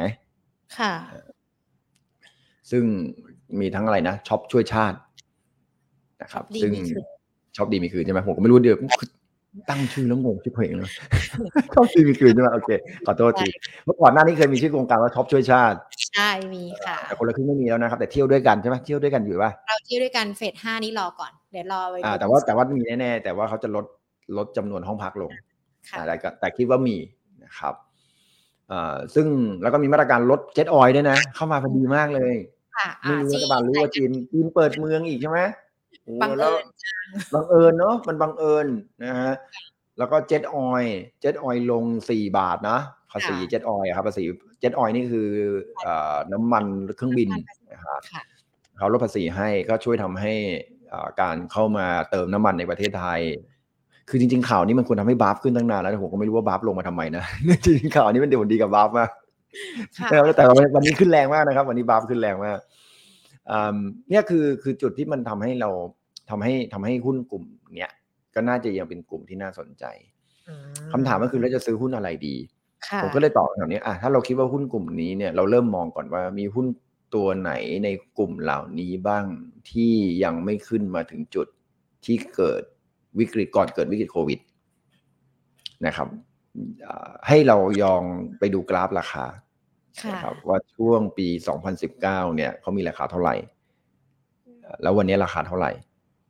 ให้คิดก่อนว่าเฮ้ยถ้ามีอัพไซด์ตรงนั้นเยอะ ก็แสดงว่าหุ้นตัวเนี้ยยังมีโอกาสอ่าที่ดีในการที่จะกลับไปเท่าเดิม คือช่วงก่อนที่จะเกิดโควิด ยกตัวอย่างเช่นอ่าสนามบินสุวรรณภูมิ AOT ค่ะก่อนหน้านี้อยู่ประมาณสัก 82 บาท วันนี้อยู่ 70ค่ะ นะครับอ่าปี 2019 ก็ดังนั้นก็พอมองได้ว่าอะยังมีอัพไซด์นะครับเซนเทลมันใกล้เต็มแล้วเห็นป่ะอ่าเราก็มีความรู้สึกว่าเอ๊ะหรือเราโรงแรมก็รู้นะว่าดี แต่เซนเทลมันขึ้นไปถึงช่วงก่อนเกิดวิกฤตโควิดแล้วนะ มัน 50 กว่าบาทแล้วเออเออเปิดขึ้นมาพร้อม ๆ กันเลยนะครับค่ะย้อนย้อนกลับไปถึงปี 2019 ครับ อันนี้ไม่น่าจะถึงปี 2019ป่ะย้อนไปเปิดทีมงานปีจะเปิดย้อนดู2019เดี๋ยวผมจะค่อยๆพูดไปทีละตัวเราจะได้ดูไปด้วยกันนะครับได้จะได้ดูไปด้วยกันนะครับทีมงานกำลังย้อนให้อืม ทีมงานบอกว่าทำไม่ทันเลยพี่กวีเนี่ยสดตลอด อยากจะเอาอะไรก็เอาเนี่ย งอนแล้วนะวันนี้กำลังย้อนตัว CENTEL ให้นะคะ อ่า CENTEL นี่มันขึ้นมาเกือบจะถึงราคาที่เคยเป็นละนะครับ ผมว่าคอมพิวเตอร์ของออฟฟิศผมเนี่ยก็เป็นเหมือนกันได้นะละอันนี้คือมาออกรายการปุ๊บเนี่ยมันจะช้าผิดปกตินะครับ อ่ามาดูมาดูคือปกติมันเร็วนะพอออกรายการรู้จะออกรายการปุ๊บไอ้คอมพิวเตอร์ช้าทันที อ่า AOT วันนี้ขึ้นมาอ๋อ AOT ขึ้นมาเกือบจะสุดแล้วนะครับ AOT ถือว่า upside เหลือน้อยแล้วนะนะครับค่ะเดี๋ยวผมจะไล่ทีละตัวนะเราจะได้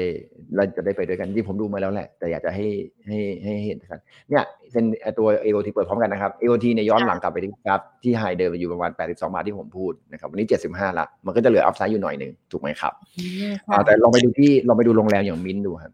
มิ้นท์ค่ะอ่ามิ้นท์ปี 2019เนี่ยอยู่ตั้ง 40 กว่าบาทเนี่ย เห็นปะอ่าใช่ค่ะอ่าแต่วันนี้อยู่30ต้นๆเอง เพราะฉะนั้นเนี่ยถ้าเราคิดกันตรงๆก็คือ ตัวนี้จะได้รับผลกระทบจากเรื่องของยุโรปเข้าใจได้ แต่เฮ้ยผมเชื่อก่อนว่าท่องเที่ยวมันต้องกลับมาแหละต่อให้เกิดวิกฤตเศรษฐกิจยังไงก็ตามเนี่ยท่องเที่ยวมันก็ต้องกลับมาเนี่ย แล้วก็จีนเปิดประเทศอีกนักท่องเที่ยวกลับมาเนี่ยก็เป็นไปได้ไหมจะกลับไปทั้งสี่สิบบาทอ่าถ้าเราจะถ้าจะเลือกขึ้นอย่างนี้ อะคราวนี้เรามาดูกลุ่ม แต่อันนี้ยังไม่ได้กลุ่มที่ผมรักมากนะครับ เราไปดู CPO อ่าดู CPO อืมคุณดู CPALL เนี่ยวันนี้อยู่ประมาณหกสิบเจ็ดบาท คุณดูตอนก่อนโควิดเนี่ยอยู่ประมาณเก้าสิบบาท ย้อนกลับไปกันนะอ่า ย้อนกลับไปเก้าสิบบาท เห็นไหมครับเก้าสิบบาท ค่ะ อ่า ซึ่งถามว่าวันนี้หกสิบเจ็ดบาทเจ็ดสิบบาท ก็ยังมี upside อยู่ยี่สิบบาท ตัดเรื่องโลตัสแมคโครไปหน่อยสักสิบบาท เอาเหลือสักแปดสิบแล้วกัน ก็ยังมี upside เห็นปะค่ะอ่าก็ยังพอมี upside ให้ให้เราสามารถที่จะเข้าไปลงทุนได้ ถึงแม้ว่าถึงแม้ว่ามันจะมันจะ ขึ้นมาแล้วในระดับหนึ่งก็ตามอะไม่ใช่เราไปดูโฮมโปรเขาบอกว่าโฮมโปรก็ได้ประโยชน์จากเรื่องของการเติบโตของเศรษฐกิจแต่ดูโฮมโปรเนี่ยใกล้กับปี 2019 แล้วนะ ค่ะ อืม ขึ้นมาแล้วเห็นไหมเก้าบาทใช่แต่ว่าตอนนั้นมันคือ 2018 เลย คุณต้องเอา 2019อ่าก่อนที่มันจะลงมาแถวประมาณสัก17 บาทนะ17 บาท ก็เลยแค่ 2 บาทเองที่ตรงนี้ตั้ง 8 บาทนะเห็นป่ะนะครับ ซึ่งซึ่งเปอร์เซ็นต์เอาเปอร์เซ็นต์นะครับไม่ได้เอาปริมาณเงินเอาเปอร์เซ็นต์ก็ยังถือว่าได้ได้เยอะกว่าอยู่ดีมี CPO Home Pro CPN อะมาดู CPN บ้าง CPN นี่ก็ได้ประโยชน์จากนักท่องเที่ยวจีนที่จะกลับมา CPN ตอนปี 2019เนี่ยอยู่แถวประมาณ 80 บาท วันนี้ 71 บาทละนะครับ ก็จะได้แกลบอีกนิดหนึ่ง แต่ก็ยังมีแกลบอยู่ เห็นไหมครับว่ากลุ่มนี้เนี่ยคือคุณไปเที่ยวปตทสพไม่ไม่ใช่เอาปตทมาเทียบนะครับเพราะปตทเนี่ยมันได้รับผลกระทบเรื่องของราคาพลังงานอ่าเรื่องของปิโตรเคมีแต่ถ้าคุณพิดู PTTEP เนี่ย เนี่ย มันยิ่งกว่าปี2019อีกมัน new high ด้วยเนี่ยมันถึงบอกว่ากลุ่มนี้มันจะเป็นกลุ่มที่ไม่น่าสนใจละนะครับ แต่ว่าไม่ได้เกี่ยวข้องกับถึงแม้บอกว่าหรือ reopening ราคาน้ำมันอะไรจะขึ้นอะไรเงี้ยแล้วยังไงล่ะมันราคามันขึ้นมาตอบรับไปค่อนข้างเยอะอยู่แล้วเหมือนกันนะครับ อันนี้คืออย่าง BDMs อะเรามาดู BDMs กันโรงพยาบาลได้ประโยชน์แน่นอน แต่คุณดูราคา BDMs สิมันไม่น่าซื้อเห็นปะค่ะ อืม คุณเห็นแล้วใช่ไหมว่าทำไมผมไม่ค่อยเชียร์โรงพยาบาลหลังๆนี้เพราะว่าเอ้ยกูจะขึ้นต่อจะขึ้นได้อีกเท่าไหร่อะคำถามที่ต้องตามมานะ ถ้าเป็นผมผมซื้อ BDM นะ ผมขาย BDMs แล้วผมซื้อ CPO ดีกว่า อันนี้คือไม่ใช่ VI แล้วนะ ไม่ใช่ VI เพียงแต่ว่าอยากจะให้เห็นว่าเออตัวไหนที่คุณจะซื้อวันนี้เนี่ยแล้วหวังว่าจะมี January Effect แล้วก็ Election Rally นะครับก็คือก่อนเลือกตั้งหุ้นจะขึ้นอะไรประมาณเนี้ยเราก็จะไม่ดูโรงพยาบาลละ เราไปดูอะไร CPO ใช่ไหมเราไม่ดูโฮมโปรแล้วเราดู CPO อะคุณไปดูหุ้นกลุ่มอสังหาริมทรัพย์บ้าง เช่น อสุภาลัย อืมอะไรปะค่ะ สุภาลัยขึ้นมายัง อืมยี่สิบสี่บาทเก้าสิบอ่า ใกล้โควิดยัง ถึงแล้วด้วย ค่ะ เพราะฉะนั้นถามว่า โอเค ได้ประโยชน์จากอิเล็กชันนะครับยอดโอนนู่นนี่นั่นบ้านเดียวอะไรดีขึ้น แต่จะขึ้นไปเกินกว่าโควิด เนี่ย พอขึ้นไปเกินปุ๊บเนี่ยจะไปต่อเนี่ย เหนื่อยไหมน่าจะเหนื่อยแล้วค่ะใช่น่าจะเหนื่อยอะ AP อ่า AP ไปดู AP นะงานนี้แหละอย่างเหนื่อย เห็นยังเห็นวิธีการดูยังฮะเห็นวิธีเข้าใจเดอะเวที่ผมคิดก่อนนะ เข้าใจก่อนนะอ่ากลุ่มพวกนี้คือกลุ่มบริษัทที่ดีนะครับ ค่ะ ถ้าเราติดเราติดหุ้นพวกนี้เนี่ย ก็ไม่เป็นไรหรอกเรามองโลกในแง่ดีได้ แต่จะติดทั้งทีเนี่ย ติดตัวที่มันยังมีดิสเขาหน่อยไหมหรือถ้าจะมีลุ้นว่าไตรมาสหนึ่งช่วงต้นต้นปี ต้นต้นไตรมาสหนึ่งอาจจะขึ้นก่อนเนี่ยขึ้นไปพันหกห้าสิบหรือพันเจ็ดเนี่ยเราดูหุ้นที่ยังไม่ค่อยขึ้นดีกว่า นะครับ ซึ่งหุ้นที่มาเนี่ยเราก็จะเห็นแนวคิดของผมละ AOT พอได้พอได้นะครับ แต่ถ้าจะเป็นผมเนี่ยผมจะเอา CPO ได้นะครับ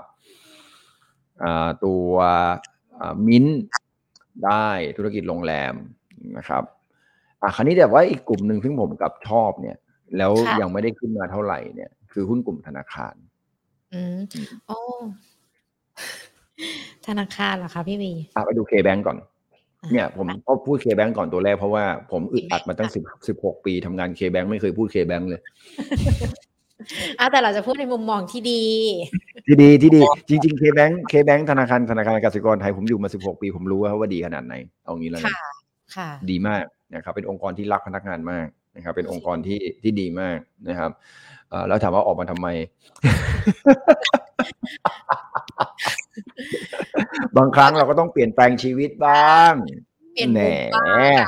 ใหม่กันบ้างอายุ อายุก็ใกล้เกษียณแล้วจะไม่เปลี่ยนเลยก็กระไรอยู่อยากมาหาอะไรที่มันท้าทายเออนะคุณดูเคแบงค์นี่มันถ้าเทียบกับ 2019 เนี่ยอยู่ประมาณ 250 นะค่ะเอา250 ต้องขยับไปอีกนะ ย้อนกลับไปอีกนะคะ ใช่แต่ถ้า200ต่อให้คุณไม่ย้อนกลับไปเอาแค่ประมาณ2018 2019นี่ก็อ่า2018เนี่ยก็2019เนี่ยก็อยู่ร้อยสองร้อยโอ้อัพไซด์เยอะมากเลยเนาะเห็นไหมครับ แล้ว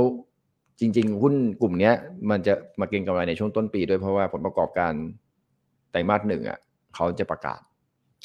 วันที่ยี่สิบเอ็ดมกราแต่ทิสโก้จะประกาศก่อนแต่ทิสโก้เนี่ยผมไม่ซื้อไม่เลือกเพราะอะไรอะดูดูราคาทิสโก้ฮะทิสโก้ค่ะอ่า ดูราคาทิสโก้นี่คือ the way ที่ผมใช้วิธีในการแล้วคุณจะได้เข้าใจไงว่าไอ้ที่ผมเลือกหุ้นมามีอะไร เนี่ยคุณจะได้เห็นเห็นไหมเห็นป่ะค่ะ คือถ้าซื้อคุณซื้อมาก่อนหน้านี้แล้ว แล้วเราก็เชียร์ไปนานแล้วตั้งแต่หกติดเจ็ดสิบาทแปดสิบาท ตอนนี้จะร้อยแล้วอะไม่เอาแล้วพอแล้วสามหลักแล้วเออเอพีไม่เอาสุภาลัยไม่เอาเห็นไหมอืมนี่คือนี่คือสิ่งที่เราพยายามคิดอะถ้าผมไม่ให้ดูอีกตัวหนึ่งตัวที่ได้ประโยชน์จาก reopening ของประเทศจีนก็คือตัว PSL ค่ะอ่า เมื่อกี้แบงค์ไปแล้วนะ K Bank BBL SCB คุณเลือกซื้อได้เลย แต่ว่าไม่ใช่ KTB เอาเดี๋ยวก่อนที่จะไปถึง PSL เอา KTB ก่อนก็ได้อะไหนๆก็แบงค์มาแล้วยังไม่อยากข้ามมาดู KTB กันอ่าส่งเห็นป่ะนี้แต่ KTB เนี่ยมันเหมือนขึ้นมา ปี 2019 เนี่ย อยู่ 20 บาท วันนี้มัน18 บาทแล้วอะมันมันแกลบอีกนิดนึงไงแต่รู้ว่าเคแบงเคทีบีดีขึ้นจริง ๆ นะครับ แต่อย่างที่ผมบอกครับว่ามันดีขึ้นแต่มันก็แสดงมาแล้วนะ เช่นมันขึ้นมามากกว่า K-Bank กับ BBL นะ เพราะ KTB เนี่ยมีเป๋าตังค์คือจริงๆ ถ้าไม่มีโควิดเนี่ยผมเชื่อได้เลยว่า KTB จะไม่ได้รับโอกาสขนาดนี้ผมบอกว่าในวิกฤตมีโอกาสจะคิดว่าในชีวิตเราเกิดวิกฤตแล้วเนี่ยเราจะต้องเราจะเราจะต้องตายในชีวิตนี้ หรือหุ้นลงแล้วต้องตายอะไรขนาดนั้นไม่ต้องเราเราจะคิดอย่างนั้นมันต้องมีโอกาส KTB เนี่ยถ้าไม่มีวิกฤตโควิดเนี่ย KTB จะไม่ได้เกิดในเรื่องดิจิตอลเลยนะ ค่ะ เนี่ยมันการว่าถูกบางบีบถูกแบบนี่คนเรามันก็ดีอย่างเงี้ยนะครับคือคือทำไมถึงเราถึงได้ผ่านการคัดกรองจากธรรมชาติแล้วให้มีชีวิตรอดและเป็นผู้นำโลกเป็นเจ้าโลกอยู่ได้ทุกวันนี้เป็นเพราะว่าธรรมชาติเขาคัดกรองแล้วว่ามนุษย์เนี่ยอดทนสูงมากค่ะถูกไหมครับ คุณทนได้ทุกสภาวะอากาศ คุณจะเข้าสู่ไอซ์เอจคุณจะเจอช้างตัวใหญ่กว่าอย่างแมมมอสคุณก็เอาชนะมันได้เห็นไหมเนี่ย คือแรงกดดันที่ต้องมีชีวิตรอด เช่นเดียวกันครับ KTB เนี่ยมันมีแรงกดดันที่ทำให้ต้องมีชีวิตรอด แต่ปรากฏว่าราคาหุ้นก็ตอบสนองไปแล้วคุณก็เลยชอบพวก K-Bank BBL อ่ามากกว่า อืมนะครับนั่นคือทำไมว่าเออถ้าไปเรากวีที่รู้ทำไมไม่ค่อยพูดเรื่อง KTB แล้วก็แหมมันขึ้นไปถึงตรงนั้นแล้วเราพูดไปแล้วมันก็จะให้ไปอีกสักเท่าไหร่กันเฉียวทิสโก้พี่กวีพูดมาเยอะแล้วทำไมเลิกพูดล่ะพี่กวีไม่รักแล้วหรอรัก รักจนเก็บไว้ในใจแล้ว รักจ้า ไม่ต้องบอกแค่มองตาก็รู้แล้วว่ารัก แต่วันเนี้ยขอเราไปเทใจให้ตัวอื่นนิดนึงได้ไหมด้วยอืมเขายังไม่ขึ้นไปถึงเลย เดี๋ยวรอเขาหน่อยนึงอะไรประมาณนี้ อืมเพราะฉะนั้นเราจะเข้าใจวิธีในการที่เราจะจะเลือกหุ้นแล้วอะคราวนี้ก็ไปดู PSL บ้าง PSL อ่าอืมอืมเห็นไหมว่า PSL เนี่ยอ่าโอเค ปี 2019 อย่าไปดูนะฮะ ดูยอดเดิมตอนนั้นก็คือแต่ reopening อะหุ้นตัวนี้ได้ประโยชน์ นะครับยอดเดิมเนี่ยเคยทำไว้ประมาณห้าสิบาทอ้าวโทษทีฮะอ่าแหมคุณก็ไปกดสหุ้นตัวอื่นทั้งงงอ่ายอดเดิมคือยี่สิบห้าบาท ตอนนี้สิบหกบาทค่ะนะครับอ่าซึ่งอันเนี้ยมันก็มีโอกาส จะมองว่าโควิดไม่ได้นะครับเพราะ PSL เนี่ยกับโควิดไม่ได้เกี่ยวกันเท่าไหร่นะครับ ค่ะ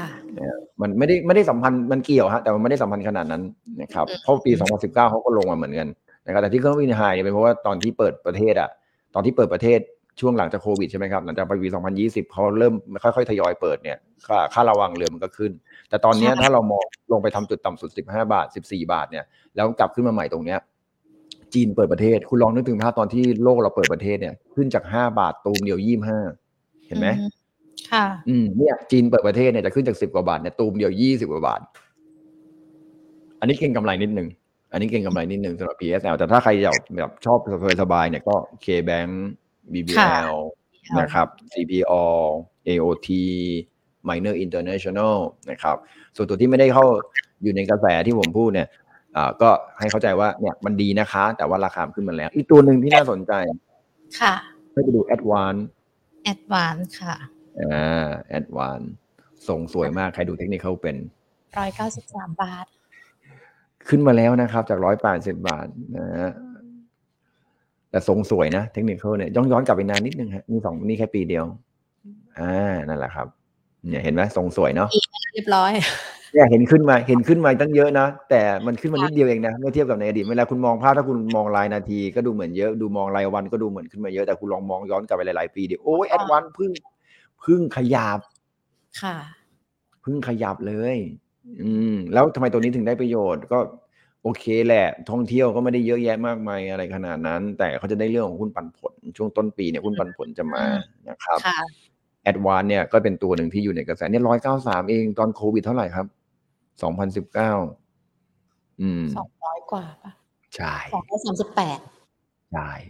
ผมมองเกินสองร้อยแน่ๆ นะครับ การลงทุนมีความเสี่ยงผู้ลงทุนควรบริโภคข้อมูลข่าวสารให้เต็มที่แต่เราก็ดูแบบนี้ประกอบกันไปด้วยนะคะจะทำนี่คือ นี่คือสิ่งที่กลับมาที่หน้าเรานะครับเดี๋ยวคุณไปลองเลือกหุ้นดูว่าหุ้นที่เกี่ยวข้องกับการเติบโตของเศรษฐกิจในประเทศ คือไม่อยากจะแบบคือคือถ้าออกรายการอย่างเงี้ย แล้วเราพูดไปเรื่อยๆแนะนำหุ้นเนี่ย แล้วเราไม่สอนวิธีการจับปลาผมไม่สนุก เวลา ปีหน้านะผมฝากการเงินและธนาคารนิดนึงค่ะ เวลาเขาบอกแนะนำหุ้นตัวนี้นะครับบอกเอาเอาย้ำว่าเหตุผลอะไรแล้วถ้าเรารู้สึกว่านักลงทุนยังไม่ชัดเนี่ย เราถามเขาเอาให้ชัดเลย อันนี้แน่นะคะ แน่นาวีอะไรคือเหตุผลนาวีอะไรอย่างเงี้ยอ่าแล้วเราพยายามจะซักค้าน คนที่มาออกรายการว่าไอ้ถ้ามองอย่างนี้หรือคนที่อยู่ทางบ้านนะครับ ซักค้านได้ไอ้ผมไม่เห็นด้วยอะไรเงี้ยกับพี่กวีนะกลุ่มนั้นกลุ่มนี้ ผมว่าไอ้เรื่องแบบเนี้ยมันมันซักค้านหรือว่ามันมันมีกระแสหรือว่ามันมีความไม่เห็นด้วยเกิดขึ้นได้ เปิดกว้างมากนะครับ มันมันเกิดขึ้นได้แต่เพียงแต่ว่า วันนี้ผมมาสอนคือสอนวิธีดีกว่า ในการที่จะเลือกหุ้นสอนวิธีในการที่จะมองหุ้นเพราะฉะนั้นเนี่ยคนที่มาบอกว่าแนะนำหุ้นตัวนี้ดีดี ลองให้บอกพี่ช่วยสอนให้ผมหน่อยสินะพี่พี่พี่พี่อะไรก็ได้นะครับเพราะนักวิเคราะห์เราก็รู้จักกันหมดนะครับ เดี๋ยวเอ่ยนามเดี๋ยวไม่หาว่าเขาไม่สอนอ่าพี่ครับพี่ครับลุงก็ได้เรียกคุณกวีว่าลุงก็ได้ก็น่าจะลุงแล้วล่ะ ไม่ลุงก็ลุงนาละนะฮะลองสอนหน่อยสิว่าเลือกยังไงอ่าหุ้นตัวนี้มีหลักการยังไงในการเลือกเอาแบบพื้นฐานเลยนะครับ ไม่เอาบอกว่าเลือกหุ้นตัวนี้เพราะอะไรเนี่ยแต่อยากรู้ว่าทำไมถึงเลือก อืมทำไมถึงเลือกทำไมไม่เลือกตัวนี้ แล้วมันมีวิธีการยังไงแบบเอาแบบเลือกยังไงเลยดีกว่า เอาเลือกยังไงเลยดีกว่า ไม่ไม่ไม่ไม่ไม่ไม่เอาแล้วเลือกเพราะอะไร เลือกยังไง ค่ะ เออ ผมว่าน่าจะเป็นคำถามที่พอต่อป้อนคำถามถูกอะจะสนุกนะอย่างอันนี้ผมเลือกมาเขารู้ใช่ไหมว่าผมอันนี้ถ้าผมไปเข้าผมจดตรงนี้เอาผมเลือก K-Bank ผมเลือก SCB ผมเลือก CPO นะครับ ผมเลือก AOT ผมเลือก Advance ผมเลือก PSL บอกก็บอกอ้าว ก็เพราะว่าหนึ่งสองสามสี่ห้าก็ว่าไป แต่คำถามนั้นคือมันซื้ออะไรใช่ไหมเพราะอะไร แต่เราไม่ได้ถามว่าแล้วเลือกยังไงยังไงค่ะ เห็นไหมแต่พี่ก็จะบอกอันเลือกอยังไงพอเลือกเสร็จแล้วเนี่ยทำไมเราไม่เอา BDMs ทำไมเราไม่เอา KTB ทำไมเราไม่เอา Home Pro อ๋อเห็นไหมมันก็มีเหตุผลของมัน เออเมื่อกี้เราพูดเรื่องปาไปยัง ค่ะ ยังเลยค่ะ ที่บอกว่า จะขึ้นก็ไม่ขึ้นแต่ว่าวันนี้ก็ขึ้นมาแล้ว ขึ้นแล้วนะครับ ขึ้นแล้วทรงสวยมากเลย จริง ๆ ตัวนี้เชียร์มาเราไม่ค่อยสะทกสะท้านผมเท่าไหร่นะต่อให้ลงไปทั้งไหนก็ตามนะครับอะอุต peak เดิม peak เดิมของ BAFS เนี่ยคือต้องบอกนิดนึงก่อน peak เดิมคือห้าสิบแล้วไปทำท่อภาคเหนือ ไปทำท่อภาคเหนืออ่าจากห้าสิบลงมาเหลือสามสิบเจอโควิด ลงมาเหลือสิบห้านะครับ แล้วก็ตอนนี้ขึ้นมาสามสิบบาท peak เดิมเนี่ย ก่อนเกิดโควิด เนี่ยอยู่ประมาณสามสิบสามสิบ ห้าใช่ไหมสามสิบหกบาทนะครับก็ได้ gap อีกห้าหกบาท ก็พอได้นะครับเพราะว่าบาร์ฟเนี่ยถ้าเราไม่นับรวมท่อแก๊สภาคเหนือที่เขาไปขาดทุนอยู่นะครับ ซึ่งตอนนี้กำไรดีขึ้นแล้วนะครับ จริง ๆ มันไม่ควรจะได้รับผลกระทบจากท่อภาคเหนือแล้ว มันลงมาตั้งกี่บาท เพราะฉะนั้นเนี่ยมันเกินโควิดได้ แต่เราเอาแค่โควิดก็พอเนี่ยมันก็สามสิบหกบาท พอเป็นไปได้นะครับถึงแม้จะขึ้นมาแล้วนะครับมันเอ็กทีขึ้นมาแล้วแต่เทียบกับก่อนโควิดเนี่ยเขาก็ยังมีอัพไซด์ตัวนี้เทียบกับก่อนโควิดจากสามสิบเอ็ดไปสามสิบหกก็ได้ประมาณเท่าไหร่ห้าบาทห้าบาทนี่ก็เกือบยี่สิบเปอร์เซ็นต์ละนะครับอันนี้ก็เป็นอีกตัวหนึ่ง อันนี้ก็ทรงสวยนะครับ ไปดูเทคนิคเขาเป็นนี่ทรงอย่างสวย เส้นสั้นตัดเส้นยาวบ้าง เทนไลน์วิ่งขึ้น โอ้โห นี่ moving แล้วก็เลยดูเป็นไง RSI เปิดกันมาเต็มเลยเนี่ยนะครับผมก็ดูไม่เป็นนะผมก็พูดไปอย่างนี้นะเห็นพูดตามที่น้องก็เปิดมา RSI MACD อยู่แล้วนี่มันแพทเทิร์นของการดูเทคนิคแบบพื้นฐานแบบเป๊ะๆเลยนะเนี่ยสำหรับตัวนี้นะทรงก็ใช่ไม่ไม่คือคือคือปกติเวลาเปิดกราฟมาเนี่ยในในในในอันไหนก็ตามเนี่ยหนึ่งคือเราจะเห็นเส้น moving average ก่อนอยู่ข้างบนเห็นไหมกี่วันกี่วันเป็นเส้นสีสีอยู่ตามตามเส้นกราฟว่าเอ้ยมันไม่คือตราบใดที่เนี่ยถ้าบอกว่าเส้นสั้นตัดเส้นยาวอะ แสดงว่าระยะสั้นดี แต่ถ้าเส้นยาวตัดเส้นสั้นอะ แสดงว่ากำลังจะลง ค่ะเออให้คนดูกราฟเป็นนะครับก็สนุกดีฮะผมก็ดูบ้างเป็นบางครั้ง แต่ว่าจะดูก็ต่อเมื่อปัจจัยพื้นฐานมันให้ อย่างวันนี้ CPO อะผมเชียร์ CPO บอกเฮ้ยพี่มันติดแนวต้านอ้าววันนี้อันทำไมผมเชียร์ CPO มาสอนกันดีกว่า สนุกดีเหมือนเปิดคอร์สสอนหนังสือเลยไม่คิดตังค์ลองลาก trend line ดูลองลาก trend line CPO ดูลากตั้งแต่ปี 2 0 0 0อ่า2000 เนี่ยลากตรงยอดไม่ใช่ยอดนั้นเอายอดก่อน ก่อนนะมาอีกมาอีกทางขวาอีกทางขวาอีกยอดหนึ่งทางขวาอีกยอดหนึ่งทางขวาอีกยอดหนึ่งอ่าตรงนั้นนะครับเอาลาก trend line ดูลาก trend line ลงมาอ่าไม่ไม่เอาเส้นนั้นดิเอาเส้นเอาเอาเอาเอา trend line ก่อนหน้าที่จะเกิดวันนี้ เอา trend line ก่อนที่จะเกิดวันนี้ ไม่เอาไม่เอายอด ไม่เอายอดของวันนี้ เอายอดของที่แล้วเอายอดยอดยอดที่ลากเมื่อกี้เนี้ยกับ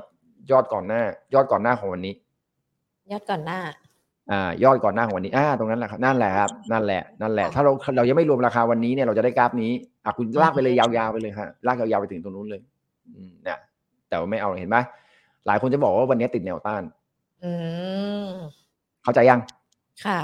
นักเทคนิคเขาบอกว่าวันนี้ติดแนวต้าน แนวต้านมีในยากมากเลยนะในแนวต้านสามปีเลยนะ ผ่านยากมาก RSI ก็โอเวอร์บอทแต่ MACD ยังไม่หักลงนะ มันก็เฮ้ยเอาจริงเหรอ แต่ทำไมผมกล้าเชียร์ CPO เพราะผมเชื่อว่ามันจะทะลุแล้วทำไมคิดว่าจะทะลุอะคำถามคือว่าปัจจัยเทคนิคมันยังไม่ได้บอกเลยเขาจะต้องซื้อตอนทะลุ แต่ทำไมเราเราคิดว่าทะลุเลย เพราะว่าเฮ้ยไชน่ารีโอเพิ่นกำไรดี ราคายังไม่กลับมา เพราะนั้นเราคิดว่าอ้าวโดยปัจจัยพื้นฐานแล้วเนี่ย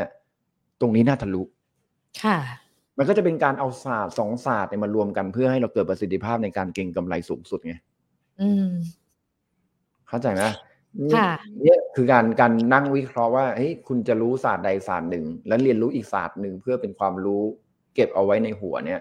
คุณชนะมากกว่าแพ้ค่ะ เป็นตัวอย่างของการที่เราจะสามารถใช้วิชาต่าง ๆ เนี่ยมารวมกัน นี่ถึงบอกว่า VI เอาตัวรอดอย่างไรในภาวะวิกฤตคุณเข้าใจยังค่ะ คุณเข้าใจยังนี่ผมทำให้เห็นจริงนะค่ะคุณเข้าใจยังว่า เนี่ยผมผมยกตัวอย่างให้คุณว่าเนี่ย ความรู้เรื่องหลาย ๆ เรื่องแล้วเอามาประกอบกันเนี่ย ถึงแม้ว่าเทคนิคเนี่ย VI จะกระต้านกระแสแค่ไหนก็ตามเนี่ย แต่ผมเป็นคนที่ไม่ต้านกระแสใด ๆ ทั้งสิ้น ความรู้ใหม่ ๆ ขอให้มาเถอะจะไม่ตั้งอคติไว้ก่อนเลยว่าความรู้นี้มันไม่ใช่แนวเรา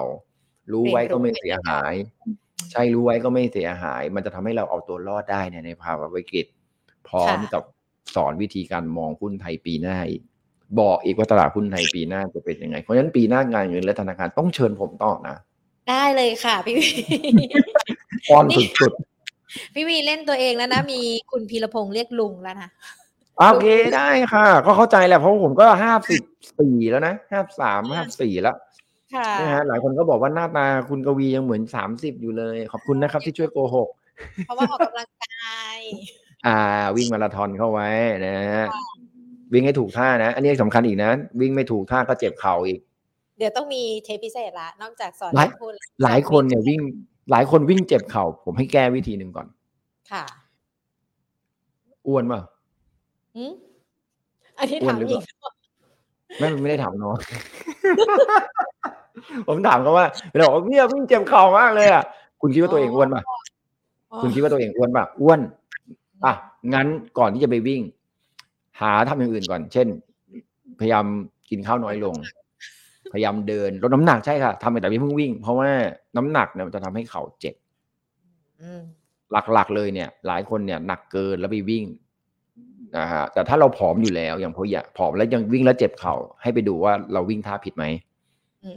ถ้าไปตรวจเข่าแล้วไปสแกนแล้วเนี่ยมันไม่ได้มีคือถ้าอยากรู้จริงๆ คุณก็ไปสแกนดูว่ามันมีผิดปกติ หรือหมอให้หมอเอ็กซเรย์ดูได้นะครับ ไม่ได้เสียหายอะไรก็ถือซะว่าใช้ประกันกลุ่มไป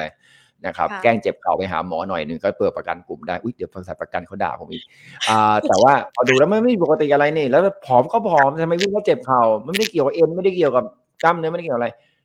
อ่าผมว่าอาจจะเป็นเพราะท่าวิ่งสองกล้ามเนื้อคุณไม่แข็งแรงพอ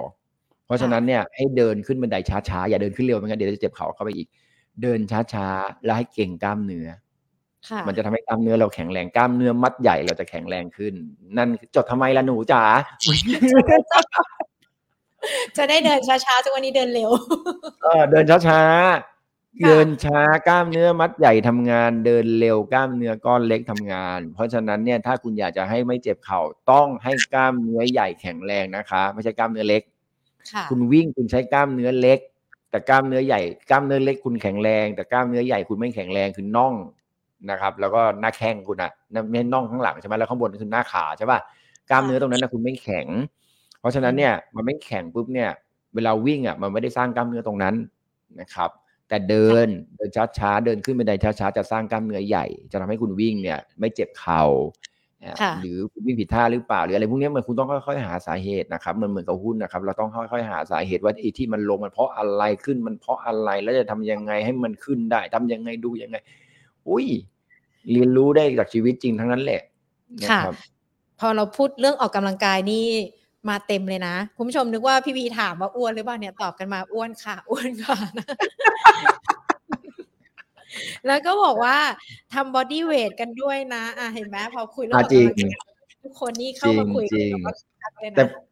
ผมเป็นคนที่ไม่ชอบ bodyweight ผมเลยเลือกที่จะขึ้นลงบันไดช้าๆ ค่ะ มีอยู่ครั้งหนึ่งผมขึ้นลง เออ ผมขึ้นลงบันไดช้าๆ แล้วมันจะฝึกกล้ามเนื้อใช่ไหมมันเหมือนโยนน้ำหนักอะโยนไปเรื่อยแล้วเพอเอิญมีน้องคนหนึ่งเขาเดินผ่านมาเขาก็หันมาถามลุงเราเดินช้าไงแล้วก็หันมาถามลุงลุงไหวไหมคะ จะให้ช่วยพยุงไหม บอกไม่ไม่ผมออกกำลังกายเขาเรียกน่ารักมากเลยคือคนไทยแล้วนะมีน้ำใจเนอะเขาก็เห็นเราเดินแบบเหมือนจะตกบันไดเหมือนจะแบบ จะไหวเปล่าลุงเพราะเราเดินก็ค่อยขย่องขย่องอะไรอย่างเงี้ยเขาก็ถามว่าลุงไหวไหมขึ้นบันไดไหวไหมอะไรอย่างเงี้ยนะครับ ก็เลยก็เลยบอกไม่เป็นไรน้องนะครับ ก็ออกกำลังกายเดินช้าก็เลยมาเดินด้วยกันเลย นะครับวันนี้เรียกได้ว่าทั้งเรื่องหุ้นเรื่องการลงทุนวิธีการเลือกหุ้นยังไง ที่พี่มีนำมาฝากกันพร้อมมองไปถึงปีหน้า แล้วก็ทิ้งท้ายในเรื่องของการดูแลร่างกายการออกกำลังกายกันด้วย พี่วีฝากทิ้งท้ายกับคุณผู้ชมคุณผู้ฟังแล้วก็แฟนคลับทุกท่านที่ติดตาม Market Today ติดตามพี่วีด้วยนะคะ ปีหน้าจะต้องเจอกับอะไรใหม่ ๆ หรือว่าจะมีสิ่งดีๆ อะไรเกิดขึ้นกันบ้างพี่วีอวยพรแนะนำกันดีกว่าค่ะอ่าจริงๆผมไม่ไม่คือปีปีหน้าปีใหม่แล้วนะครับ ผมไม่กล้าอวยพรดีกว่า เพราะว่าผมเชื่อว่าการที่เราภาวนาหรือการอวยพรเนี่ยมันมันไม่จริงหรอก มันคุณบอกว่าอ้าทุกคน ผมขอให้ทุกคนปีหน้าประสบความสำเร็จในการลงทุนและมีสุขภาพแข็งแรงมันไม่ใช่อะมันเป็นไปไม่ได้นะครับเอ่อผมว่า ผมอยากให้ทุกคนมีพลังเลยนะผมขอเป็นพลังให้ทุกคนอพร้อมที่จะทำสิ่งดีๆในปีหน้า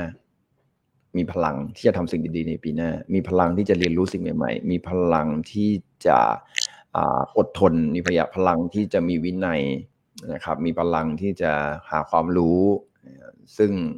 ทั้งหมดทั้งปวงเนี่ยที่เรามีพลังขึ้นมาเนี่ย สุดท้ายแล้วมันก็จะแปลงสภาพจำไว้นะครับ พลังงานไม่มีหายไปจากโลก มันแค่เปลี่ยนจากสภาวะหนึ่ง ไปเป็นอีกสภาวะหนึ่ง ดังนั้นสิ่งทุกอย่างที่คุณมีพลังในการที่คุณจะทำอะไรสักอย่าง มันจะแปลเปลี่ยนพลังงานที่คุณทำเหล่านั้น ไปเป็นพลังงานอีกรูปแบบหนึ่ง ซึ่งพลังงานรูปแบบนั้นมันอาจจะขับเคลื่อนชีวิตคุณให้ดีขึ้น หรือมันอาจจะทำให้พลังนั้นเปลี่ยนแปลงเป็นความมั่งคั่งของคุณ ในอนาคต เพราะนั้นจำไว้สิ่งที่คุณใส่พลังงานเข้าไปทั้งหมดทั้งปวงที่คุณทำ มันจะสร้างสิ่งดีๆเกิดขึ้นถ้าพลังนั้นเป็นพลังที่ดีนะครับ ถ้าเป็นพลังเลวเนี่ยมันก็จะสร้างสิ่งเลวนะครับ เข้าใจนิดนึงก่อนไม่ใช่ว่าใส่พลังเลวแล้วจะได้พลังดีนะครับ คุณใส่พลังงานที่ดีเข้าไปเนี่ย สุดท้ายแล้วคุณจะได้พลังงานที่ดีกลับมา จะเป็นอีกสักภาพหนึ่งนะครับพลังงานไม่มีวันหายไปจากโลกนะครับก็คือขอเพราะฉะนั้นผมบอกว่างั้นผมอยากจะให้ทุกคนมีพลังแล้วกัน energy E เท่ากับ mc กาแฟ ปีหน้าเราก็มาสร้างพลังดีๆ ร่วมกันนะคะ ระหว่างพี่วี Market Today เพื่อที่จะส่งต่อพลังดีๆ ให้กับคุณผู้ชมด้วยนะคะ วันนี้ขอบพระคุณพี่วีมากๆเลยนะคะ แล้วก็ขออนุญาตปีหน้าแล้วเดี๋ยวปีหน้าพูดคุยกันอีกนะคะ ครับยินดีครับ สวัสดีครับ สวัสดีค่ะ โอ้โห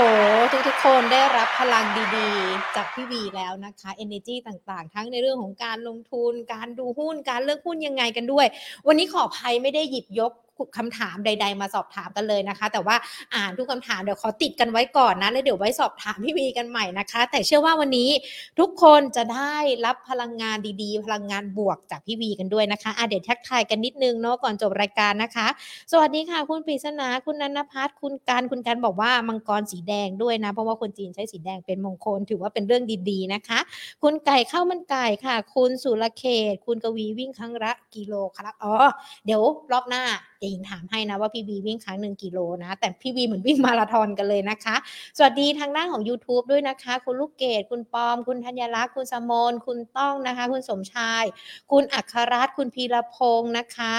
คุณพารดี คุณ KTP 28 คุณปิยรสคุณพอเมโล คุณมณี คุณผุชชา คุณสุวรรณานะคะ คุณมณีนะคะ แล้วก็สวัสดีทุกทุกท่านเลยคุณสุวรรณานะคะ สวัสดีทุกทุกท่านที่รับชมรับฟังติดตาม Market Today นะคะ EP นี้ถือว่าเป็นอีกหนึ่ง EP ที่ต้องย้ำกันอีกรอบหนึ่งว่าฟังย้อนหลังกันได้นะคะ Facebook YouTube Money and Banking Channel ติดตามทั้งในเรื่องของวิธีการเลือกหุ้น มุมมองเลือกหุ้นแล้วก็ VI กันด้วย รวมไปถึงวิธีการใช้ชีวิตของเราให้มีพลังงานดีๆ พลังงานบวกๆเพื่อที่จะทำให้ในปีต่อๆไปนั้นประสบความสำเร็จด้วยนะคะ วันนี้ Market Today หมดเวลาแล้วนะคะพรุ่งนี้ยังมีการพูดคุยกับนักวิเคราะห์กันอยู่บ่ายสองมาเจอกัน วันนี้ลากันไปก่อนนะคะ สวัสดีค่ะ